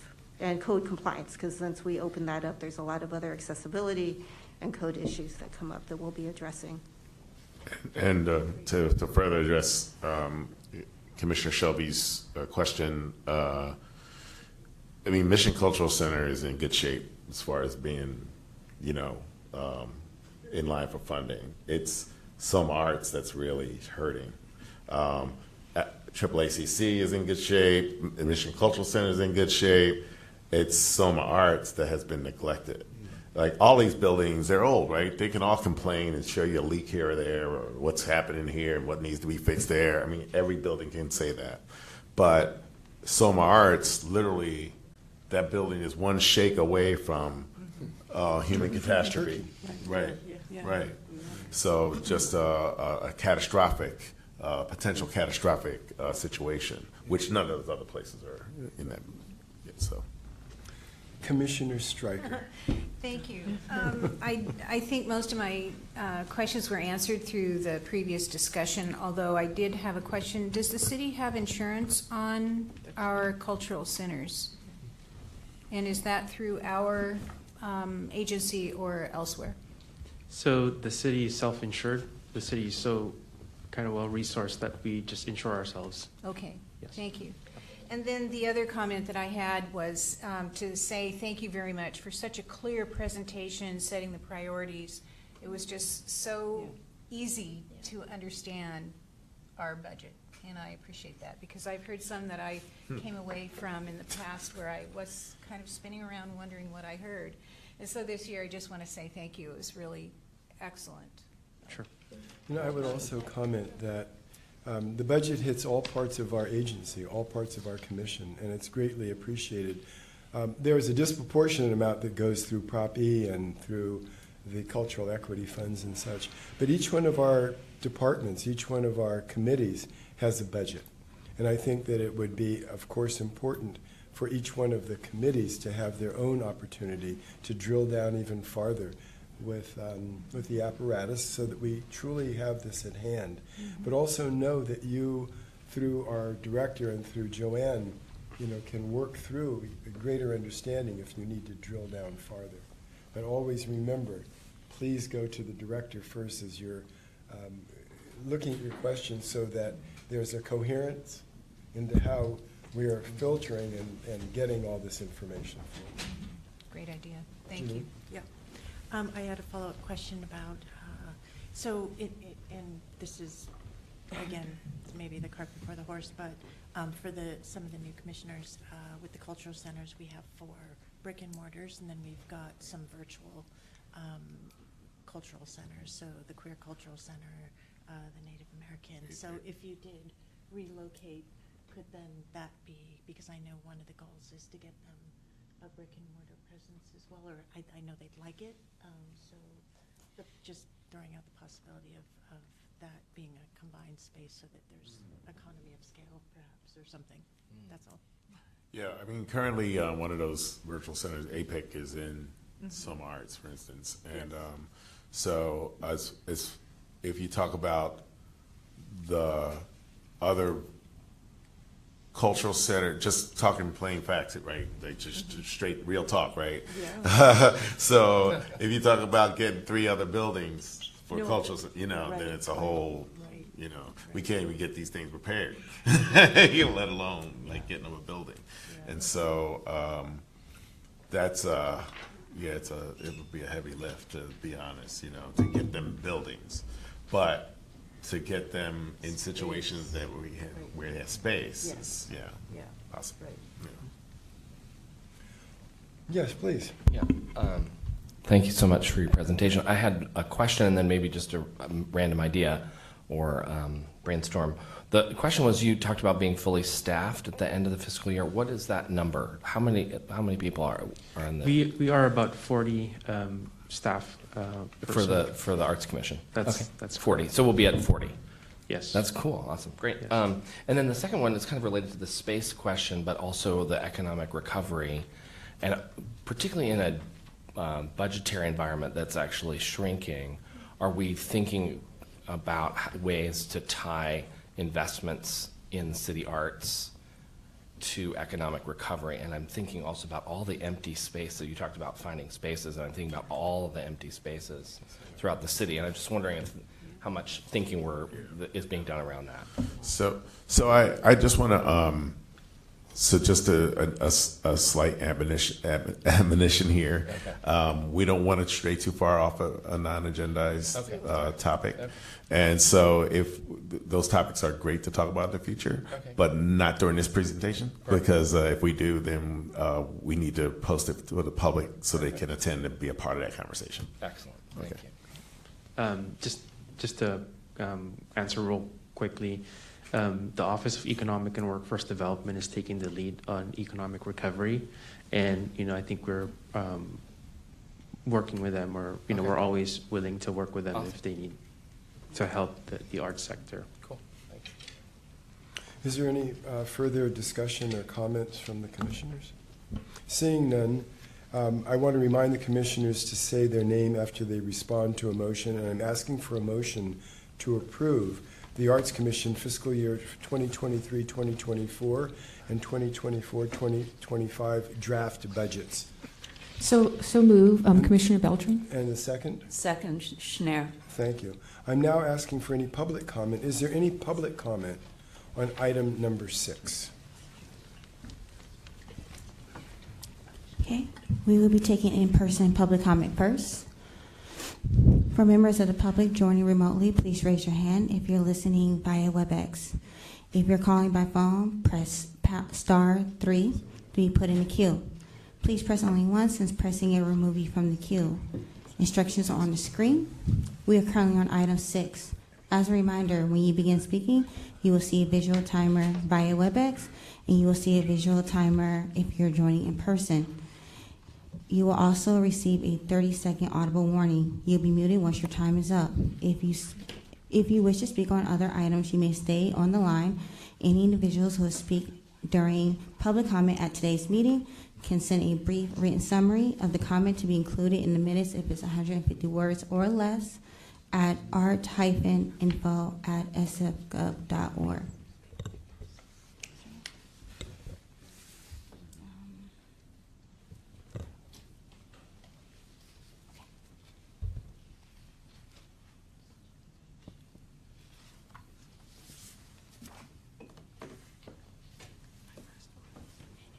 Um, there is no public comment in person, and there's also no public comment.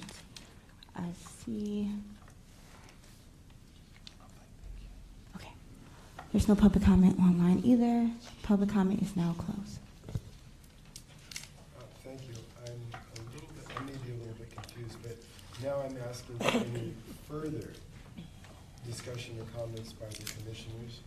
Seeing none, now may I ask for the final motion. All those in favor, please say aye, and those nay. All those in favor? Aye. All those opposed? Nay. Okay.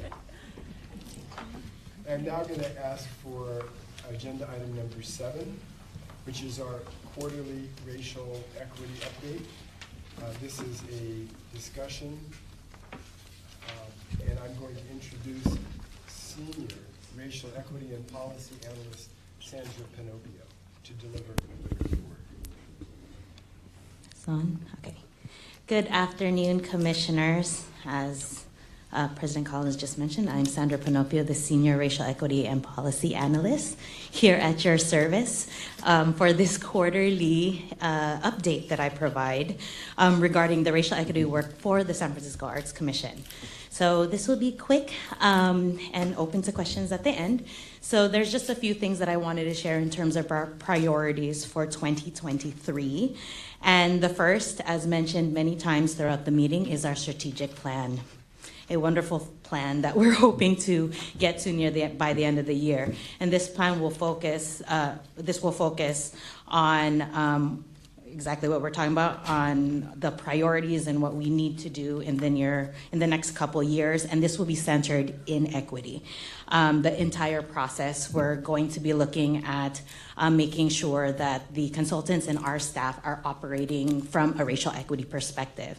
And what that means is what i'm preparing for is really looking at um, the processes and the practices that are equitable to the entire community and also recognizing like the different needs that we have. So at, uh, currently we're looking we're having internal conversations as a staff to identify the programmatic and overall strengths and weaknesses and exploring my very favorite data points to provide a baseline when it comes to the preparation for the plan. Um, I'll talk a little bit more about data. Uh, it, data is integrated in everything that we do. I am one of the people in charge of data for the agency, particularly demographic data. So, the next thing, another priority is the continued racial equity action plan. As you know, this is a city mandated um, racial equity plan that every city department has to do. And so we are still currently focusing on the internal matters, which include hiring and recruitment and the work of you all as a commission. So I'm still crunching the numbers, particularly right now, for our hiring and recruitment information that will also provide a really good perspective on how we can plan for our growth in the future. And it's really important um, for also the public to see all our demographic information about what makes up the board, but also what the city looks like so that we can also compare um, how our grants and public art projects and all the things we do in the gallery, that it's really reflective of not just the current San Francisco, but the San Francisco that we want to be in terms of um, racial equity. So, um, in alignment with all of this, the community engagement is really significant. Um, so, this is an aspect of our work that really needs more attention. And what we're really looking at is the development of standardized community engagement plans. Um, I get a lot of calls from the community about things of suggestions and what we should do and like pointing out equity issues um, that people have experienced. And it's really important for me to take all that and then to bring it to our staff and to you all, but also develop, be responsible of how we're being responsive and not reactive to the community needs. So at this point, um, each program that we have in our department has had so many good practices. And it's time for us to put those good practices together. Um, and I'm collecting all of that. And it will be applied to all these major community engagement projects that we hope to work on, which includes the strategic plan, the community services allocation plan, which is actually for um, this is a five year plan that was tied with the hotel tax, where it wasn't just here's the money from the hotel tax, uh, this is how you spend it. That was actually a community process. So that community process takes in a number of community members as well as different focus groups to really identify where that money should be allocated for the next five years. So we're in that process. That's a significant um, community engagement process that we have.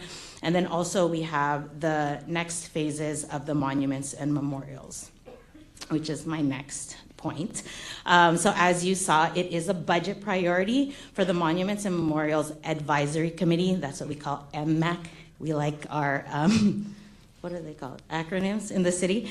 Um, so, as the current MMAC comes to a close, there's still much to learn about the conversations around equity within the world of public art and monuments and memorials. This is such a hot topic. It's such an interesting topic that we definitely want to jump in with. And we also don't want to waste all the work that many of you have been involved in, and also the community when it comes to understanding what monuments mean for the future, and particularly for us at San Francisco. I'm really, obviously, I work for San Francisco and I love this city, so we have a lot to say. Um, so, what we're doing right now is we're looking for funding to support these next phases, especially given the anticipated reductions in the city budget. So, we are looking around to see who will fund us. So if any of you have friends, you know, we could talk about that another time for, for the agency because it is a very big topic nationally, and I think we're already making headwinds. So I believe the report will be ready from the advisory committee in the next few months. And so, um, in terms of data, another thing that I have shared with you all before is the Arts and Economic Prosperity Study, AEP 6. Um, this is, I am the designated data person for this um, particular study. So, the Arts and Economic Prosperity Study is managed by the Americans for the Arts. It happens every five years, but the pandemic slowed it down. And what this is, is that it's measuring nationally. We are one among many cities and jurisdictions, over 300 around the country, that's looking at the measurement of arts and how it, and what its impact is on a local economy. It's big, right? it's we know that, but this is actually important data that we have nationally that we're also being that will also be used by the different organizations, both large and small, here in the city. And so we have, um, we are currently working on an audience intercept survey, which I've mentioned before. And what this is, is that we go to different events throughout the city um, that are put on by arts and culture organizations, nonprofits, and we have until May 31st to collect a thousand surveys.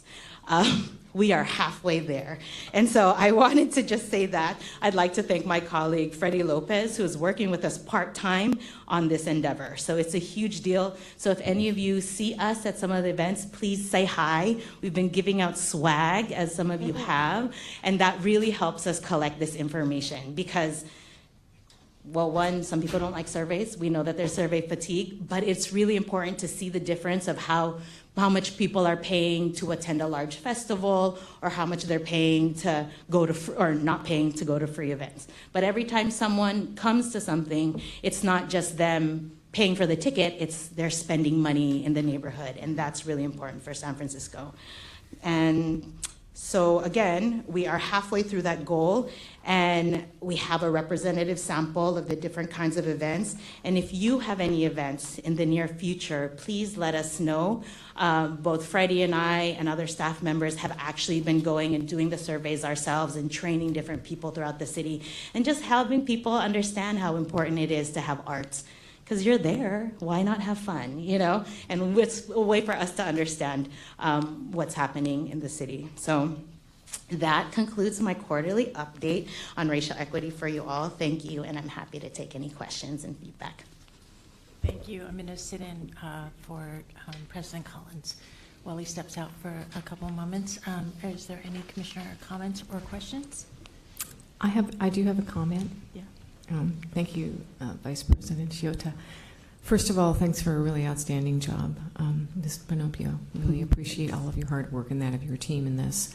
Um, I have been working with our um, the Arts Commission staff member Jill Manton on the public art um, projects um, and monuments for Treasure Island. And what's really interesting is even though we have a pretty generous budget for some major pieces, we're also realizing that um, it costs a lot to put up these monuments and these large public art pieces. And so Jill has, you know, and this is one of her best skill sets, she's actually already started conversations with um, private partners to be able, and she already has actually at least two or three uh, potential private partnerships that would be, you know, public-private with the um, the funds from um, the Treasure Island Public Art you know, allocation as well as uh, a private donor. And I also, one uh, in particular that is really exciting is um, uh, I happen to um, be a, a longtime friend of uh, Larry Rinder, who was the longtime curator at the um, Berkeley Art Museum and then later at the Whitney. Um, and I was talking to him about this, and we were actually talking about Simone Leigh and her um, sculpture at the Venice Biennale, and he was saying that he could imagine that he has a major collector who might even own that sculpture, but that might want to be able to partner with a like a public um, agency to, to make it a public monument. So it's exactly that kind of partnership that can make these things happen. It would be really exciting. Awesome.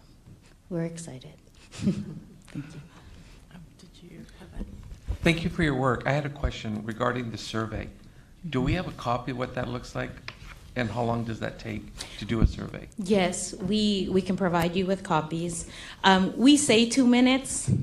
We say two minutes, um, but it's uh, we have it in QR code on the iPads and on paper. There's many ways to make it two minutes, um, but it's about five. Um, but you, with, if you entice them with a really great notebook or a really, you know, crayon so their kids can color on the side, it really does help. But it is, you know, part of it is we have an entire outreach strategy that the um, Americans for the Arts has provided, and we try to work with all the organizations to make sure that people know that we're going to be there, and it's kind of helped it's kind of helped. And we also have it in different languages, and we have wonderful personalities as we come up to people and talk to them. So, but I can share that with you. Uh, Sandra, thank you. That's a wonderful presentation. One of the things I wanted to mention, which you've done many times before, is when you go to some of these different performances and stuff, when we're going to them, if we see them there, um, then, you know, get the word out, or even if you know beforehand that, uh, that the group, that your group is going to be there, um, get the word out to your constituency and the people that you know that, you know, attend these different uh, uh, programs and events, and uh, let them know about it. And it really helps then to, for Yeah. them to get more feedback. Yeah, thank you so much for that. Commissioner Ferras. Thank you, and thank you, Sandra. Nice to see you. Um, I just wanted to mention, firstly, um, I know I had mentioned last year, Art Walk SF is a perfect opportunity Mm, to yes. take these surveys. So I would love for you guys to come. Our first one um, for 2023 is in April. Uh, it'll be in Lakeside Village. And uh, would also love to invite you guys not only to attend, you know, roaming and taking the survey, but if you want a table so that you can give out information about the Arts Commission, maybe recruit, recruit more artists and performers and things like that. We'd love to have you guys involved. Thank you. We had the list for 2022. We, we can only collect surveys until May 31st. We also have organizational surveys that we've put together based on IRS uh, numbers uh, or IRS classifications, where that is happening in actually this month, in the middle of the month, about we're going to ask one about a thousand nonprofit organizations, arts and culture organizations here in San Francisco to take this survey. So if we need a little nudge, um, we might ask for your support, but AFTA is doing that as well. So we're almost at the finish line with this, and the results of the data will come out, I think, initially in um, May of this year, but more so will be released during um, the annual AFTA conference, I believe. Um, just one follow-up to that too. Um, I know as an organization where we really depend on some of the data, but we're also running the events and running our organization, so getting the data can be challenging. Mhm. So you guys collecting this data and especially sharing it with the organizations and the events where you're going and collecting it um, is super helpful, you know, Yeah. for the organizations you'll be um, attending, I mean, the uh, events you'll be attending. Um, Is there a way then that when you share that, you can also um, say which events you got which data from, so those organizations can use that? So, with the methodology of um, AFTA for AEP six, there are three methods of where we're co- uh, the way that we're collecting. So that's QR code, a URL, and a paper survey. So, because the URL and the QR codes go directly to them, we don't have access to the information. But what we have been doing I don't know if they said it's allowed or not, but it's fine because um, we have been sharing whatever paper surveys we've had. Um, we scan it. We have to mail it physically. It's really old school, but I support USPS.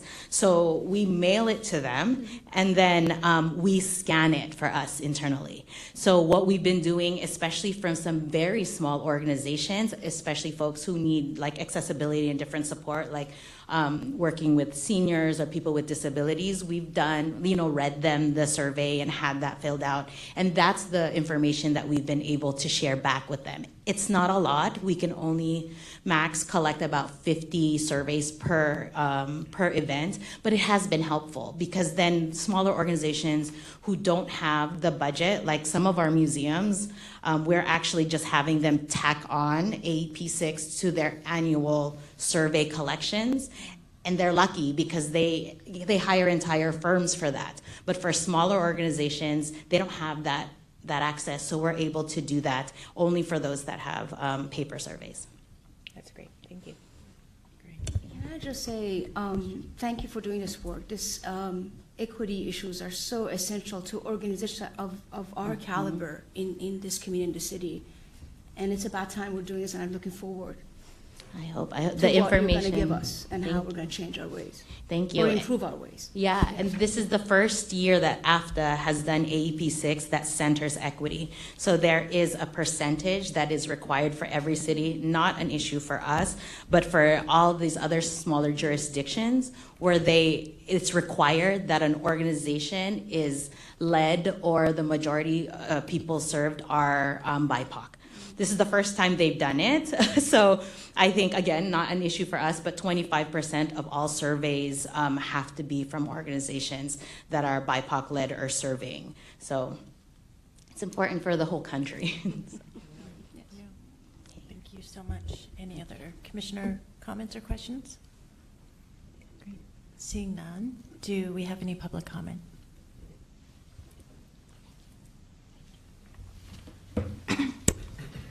We will be taking in-person public comment first. For those joining remotely, please raise your hand if you're listening via WebEx. If you're calling by phone, press star three to be placed in the queue. Please press only once, since pressing it more than once will remove you from the queue. Instructions are on the screen. We are currently on item seven. As a reminder, your time will start when you begin speaking, and you will see a visual timer if you are listening via WebEx and you will see a visual timer if you're joining in person. You will also receive a 30 second audible warning and you'll be muted once your time is up. If you wish to speak on other items, you may stay on the line. Any individuals who speak at today's meeting can send a brief summary of the comment to be included in the minutes if it's 150 words or less at art-info at sfgov.org.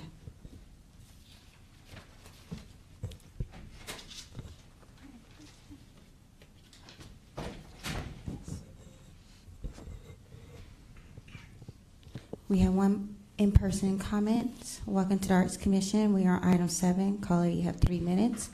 Um, your time will begin when you begin speaking. And yeah. All right, thank you. Again, excuse me, this is Cindy Rose, and um, just as an observer here and and a layperson not familiar with all the um, abbreviations for the terms um, and these bills, it would be helpful if um, they were either um, referenced in they're, s- you know, when they're speaking here in full, or um, at least on the agenda, have, if they're going to be referencing BIPOP or APEP, you know, and this is not just for this um, past um, statement or presentation, but in earlier ones, you know, I'm not always familiar with what um, you guys are referring to. So, thank you. Thank you very much. There, is there any other public comment? Virtual? Um, let me check virtually, Beth. I do not see any comments virtually. Public comments is now closed. Thank you. Thank you so much. Um, I will now call uh, item number eight, which is committee reports and committee matters. Um, The first committee report is the executive committee report in President uh, Collins' absence. Um, I will read the executive committee report. Um, The executive committee reviewed, discussed, and approved the budgets for the Arts Commission FY 2023 to 2024 and 2024 to 2025 uh, budgets. The Deputy, Deputy Director of Finance and Administration, Katapang, presented that, those reports. Then our Senior Racial Equity and Policy Analyst, Panopio, presented the quarterly racial equity update, which you've also just heard. The range of data from the racial equity update truly emphasizes the accomplishments of our impact and advocacy for racial equity in the arts and diverse communities of San Francisco. Lastly, we discussed and approved an amendment to the um, FY 22-23 San Francisco Symphony contract to increase the contract by $248,545 and to authorize the Director of Cultural Affairs into a contractual agreement as the result of an increase to the ad valorem tax revenue. This item is included in the consent calendar today that will come before you. So um, is there uh, any commissioner discussion or comments on the executive committee report? You want to separate it? You want to separate out number four? Number four. Is that what you, the motion to amend of the symphony contract? Oh, So we want to separate, uh, I believe, uh, uh, Commissioner uh, or Acting President Shiota uh, wants to separate out uh, number four, the motion Oh, to we're not- amend the contract. Yeah, we're doing, the- Oh, we're not on the consent. okay, got it. calendar Okay, yet. yeah, we're yeah, just doing okay. the executive. Okay, sorry, Yeah, yeah, sorry, no sorry, worries, yeah. No worries. Um, Any uh, comments on the executive committee report? Seeing none, is there any public comment on the executive committee report?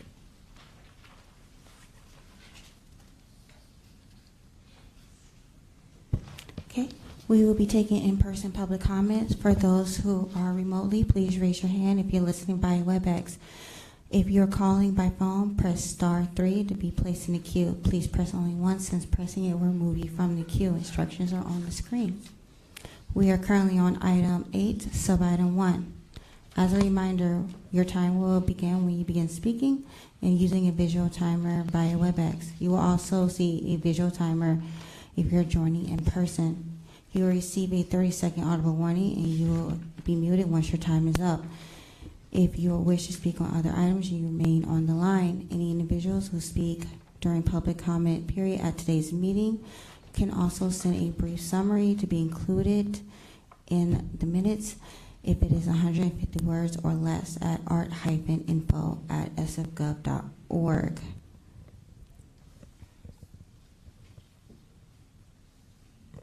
See no in-person public comment, and I see no public comment virtually. Public comment is now closed. Thank you. I apologize for having to step out. Um, Didn't know if I was going to get my car towed. It's not going to happen. All right. Anyway, I apologize for that. I'm um, now going to call for agenda item number eight, sub-item number two, which is the Visual Arts Committee report.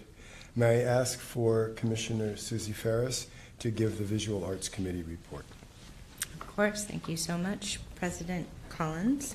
So I will be giving the Visual Arts Committee report for January 18th, 2023. It was the shortest meeting I think we have ever had, uh, as most of our items were tabled. We only had one item to discuss, but what a beautiful item it is, as you guys can see on your screens.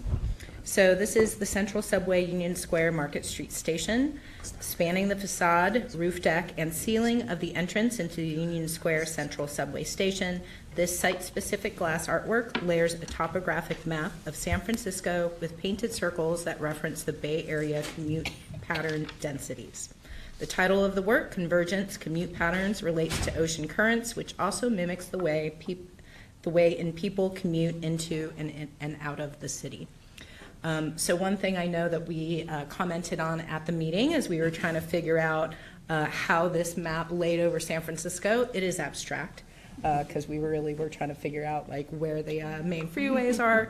But uh, those circles, the larger the circle, shows uh, the more dense population of commuters in in that abstract area uh, to to uh, signify the different densities of um, transportation and commute in the city.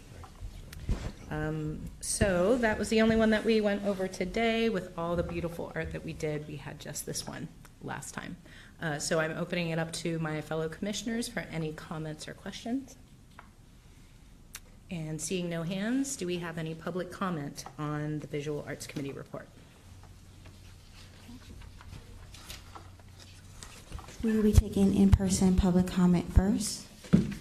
For those who are joining remotely, please raise your hand if you're listening via WebEx. If you're calling by phone, press star three, place in the queue. Please press only once since pressing it more than once remove you from the queue. We are currently on item eight, sub-item two. As a reminder, your time will start when you begin speaking. You will see a visual timer if you are listening via WebEx. If you will see a visual timer if you're joining in person as well. You will also receive a 30-second audible warning. You'll be muted once your time is up. If you speak, wish to speak on other items, you may stay on the line. Any individuals who speak during public comment at today's meeting can send a brief written summary of the comment to be included in the minutes if it's 150 words or less at art hyphen I'm sorry, art hyphen info at sfgov.org. Checking for in-person public comments right now. Chaka, there was an indication that um, there was a public comment in person here. For Thank you. Thank you.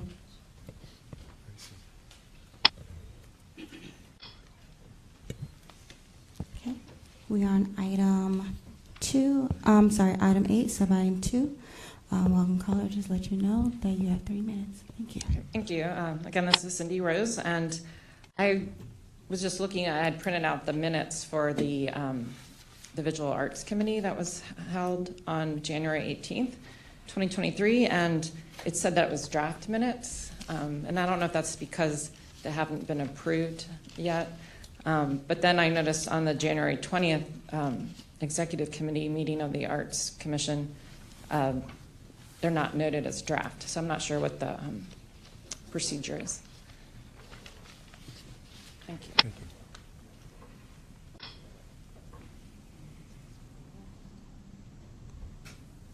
It's okay if I, Public, is public comment closed? Public comment is now closed. public comment is now closed. Thank you. Thank you. I'm now going to call for agenda item number nine, which is the consent calendar. The consent calendar, um, I'm going to also ask for any recusals or withdrawals at this time. I know that Commissioner Brinzel is going to recuse for the purpose of our action on the symphony, and so we will lasso that issue out and come back to it. Uh, Are there any other recusals from the uh, consent calendar? Okay. So you want to separate out. So we're going to separate out that item, which is item number four.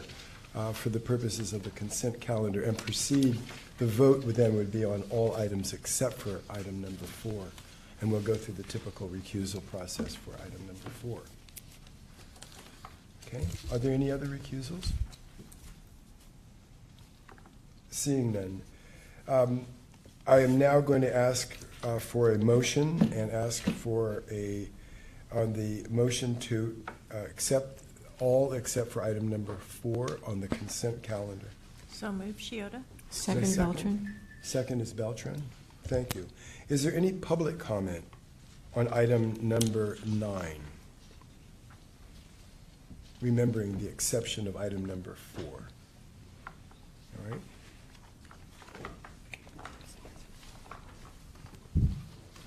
We will be taking in-person public comment first. For those joining remotely, please raise your hand if you're listening via WebEx. If you're calling by phone, press star three to be placed in the queue. Please press only once, since pressing it more than once will remove you from the queue. Instructions are on the screen. We are currently on item nine. As a reminder, your time will start when you begin speaking, and you will see a visual timer via WebEx. You will also see a visual timer if you're joining in person. You receive a 30-second audible warning, and you'll be muted once your time is up.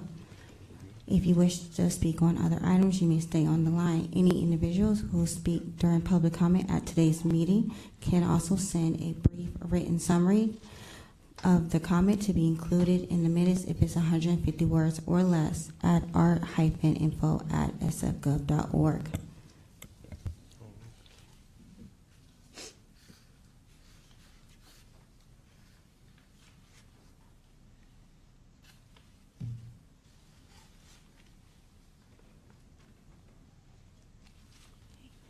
I see no in-person public comment, no public comment virtually.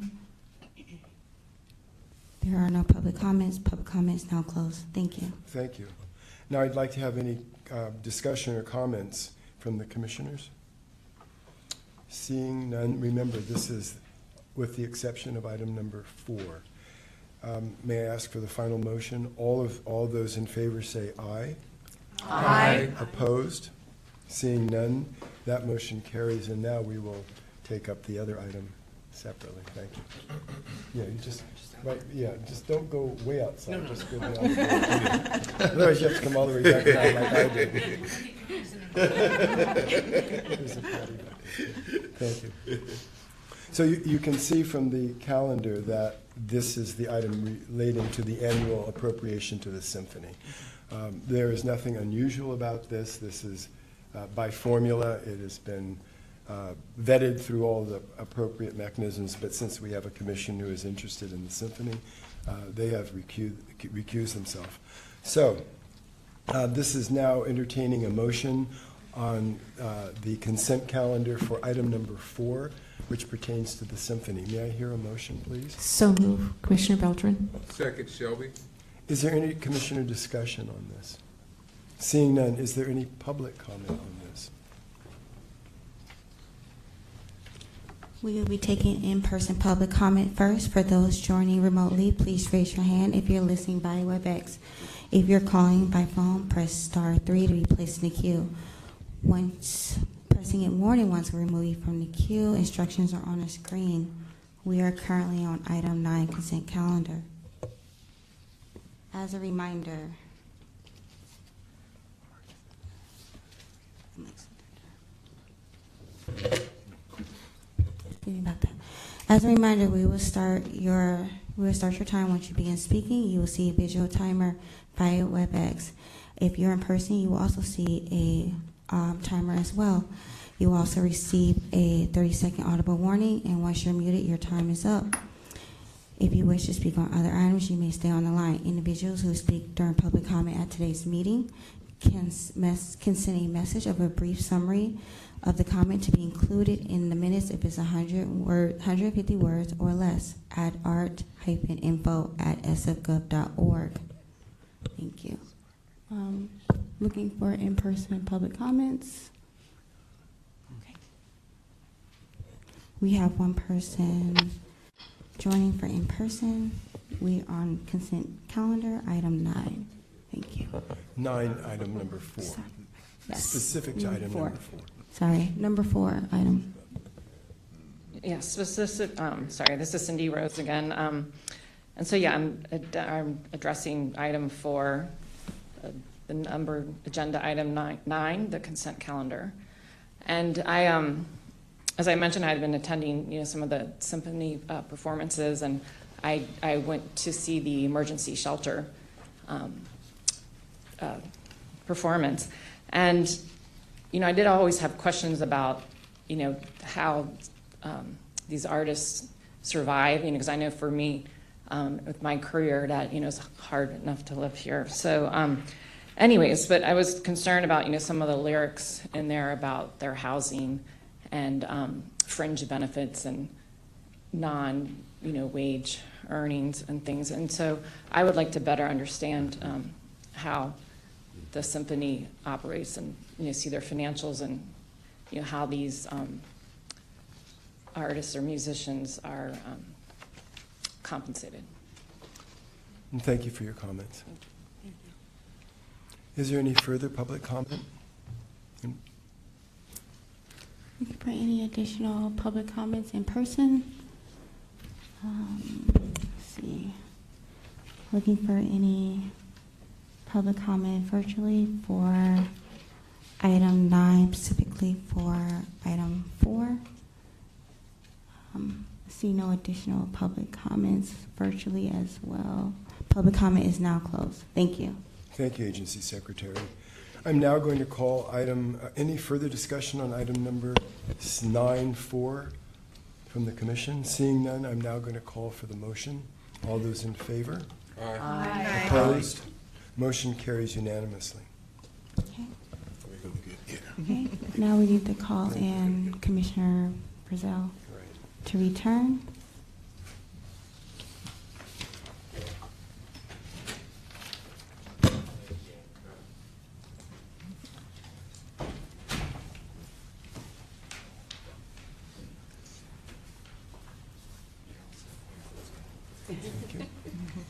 The motion carried. Okay.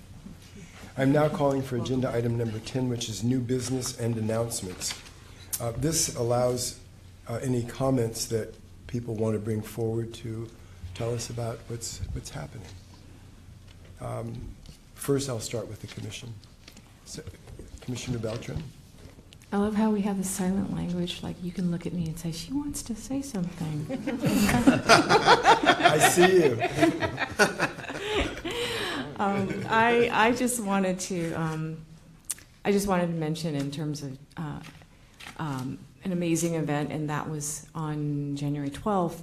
Um, I was at Arion Press and actually got to collaborate in experimenting with AI with um, the icon Laurie Anderson, um, who, yeah, who Just played with her. I know. I was going to say, and this is this is coming, and and so um, yeah, and so she actually gave a talk, and then she um, had an experiment where I gave her a, um, piece of te- uh, a sentence, and she put it into an AI engine that was a collection of all of her lyrics, and then and and it spit out a new song with my sentence, and which was really amazing. And then she also had made created an engine of all of Lou Reed, her late partner's lyrics, and so she put my sentence into that um, into his engine and spit out a whole nother song poem, and then she put one, put my um, sentence into the mixture of both of them.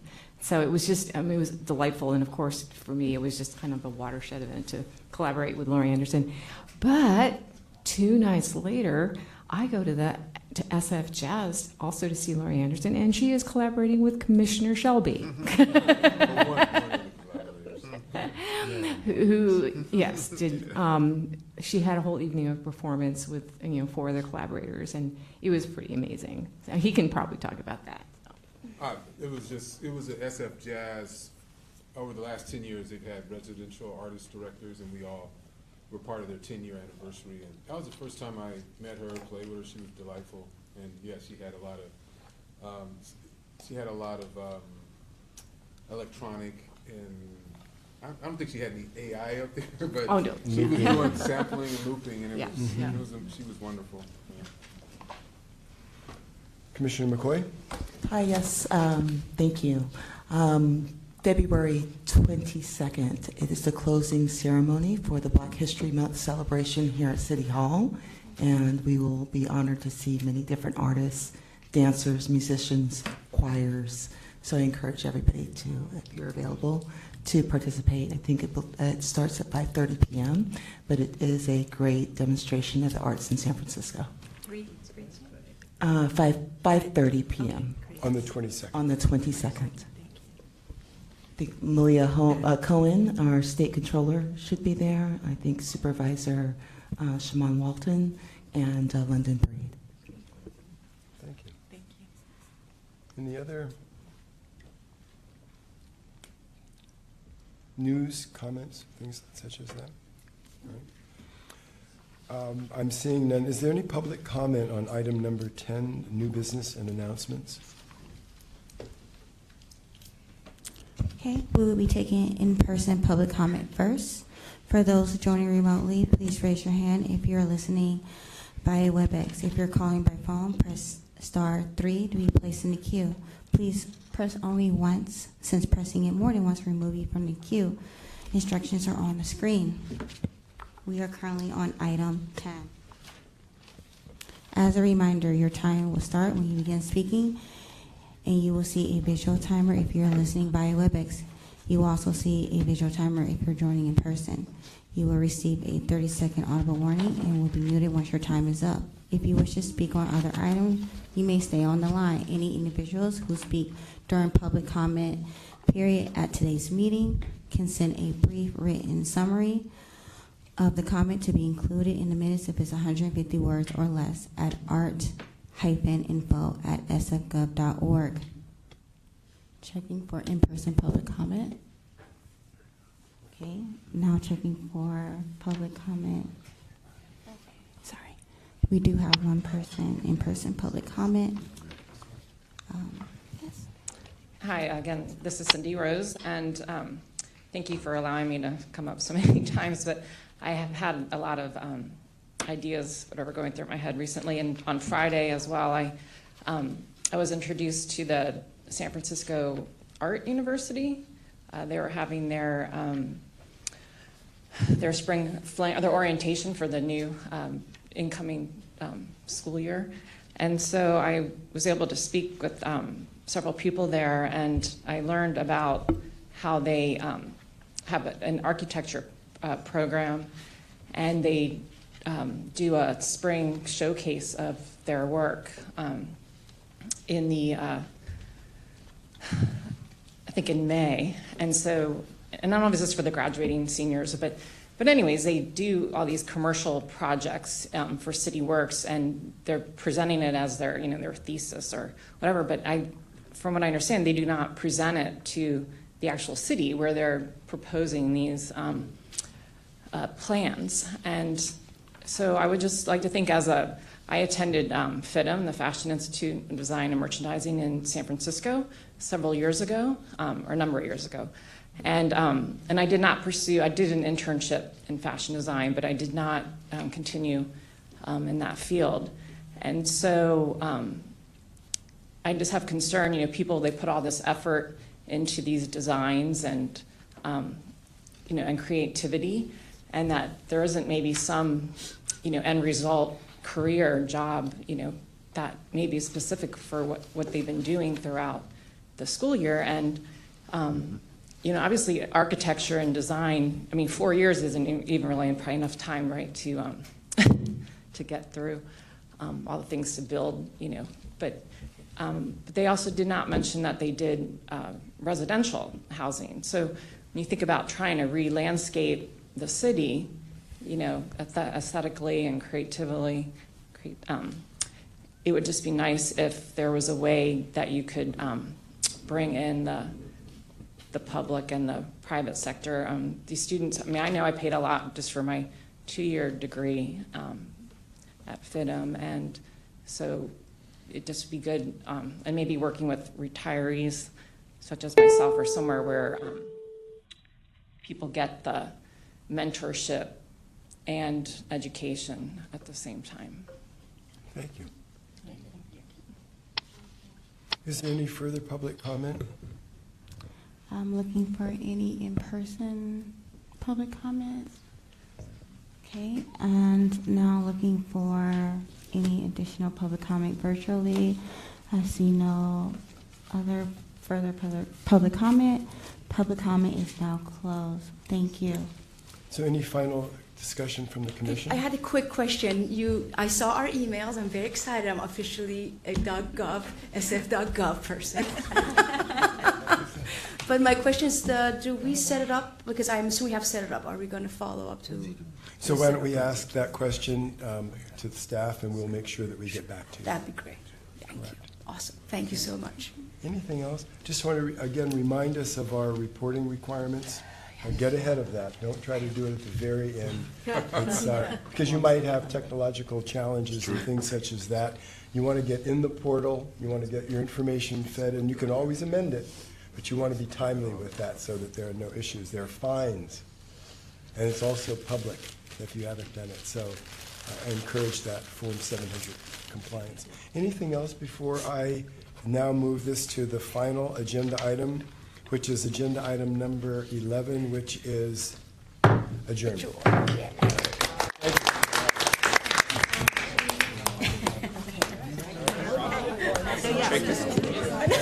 Trick. Um, Commissioner Collins?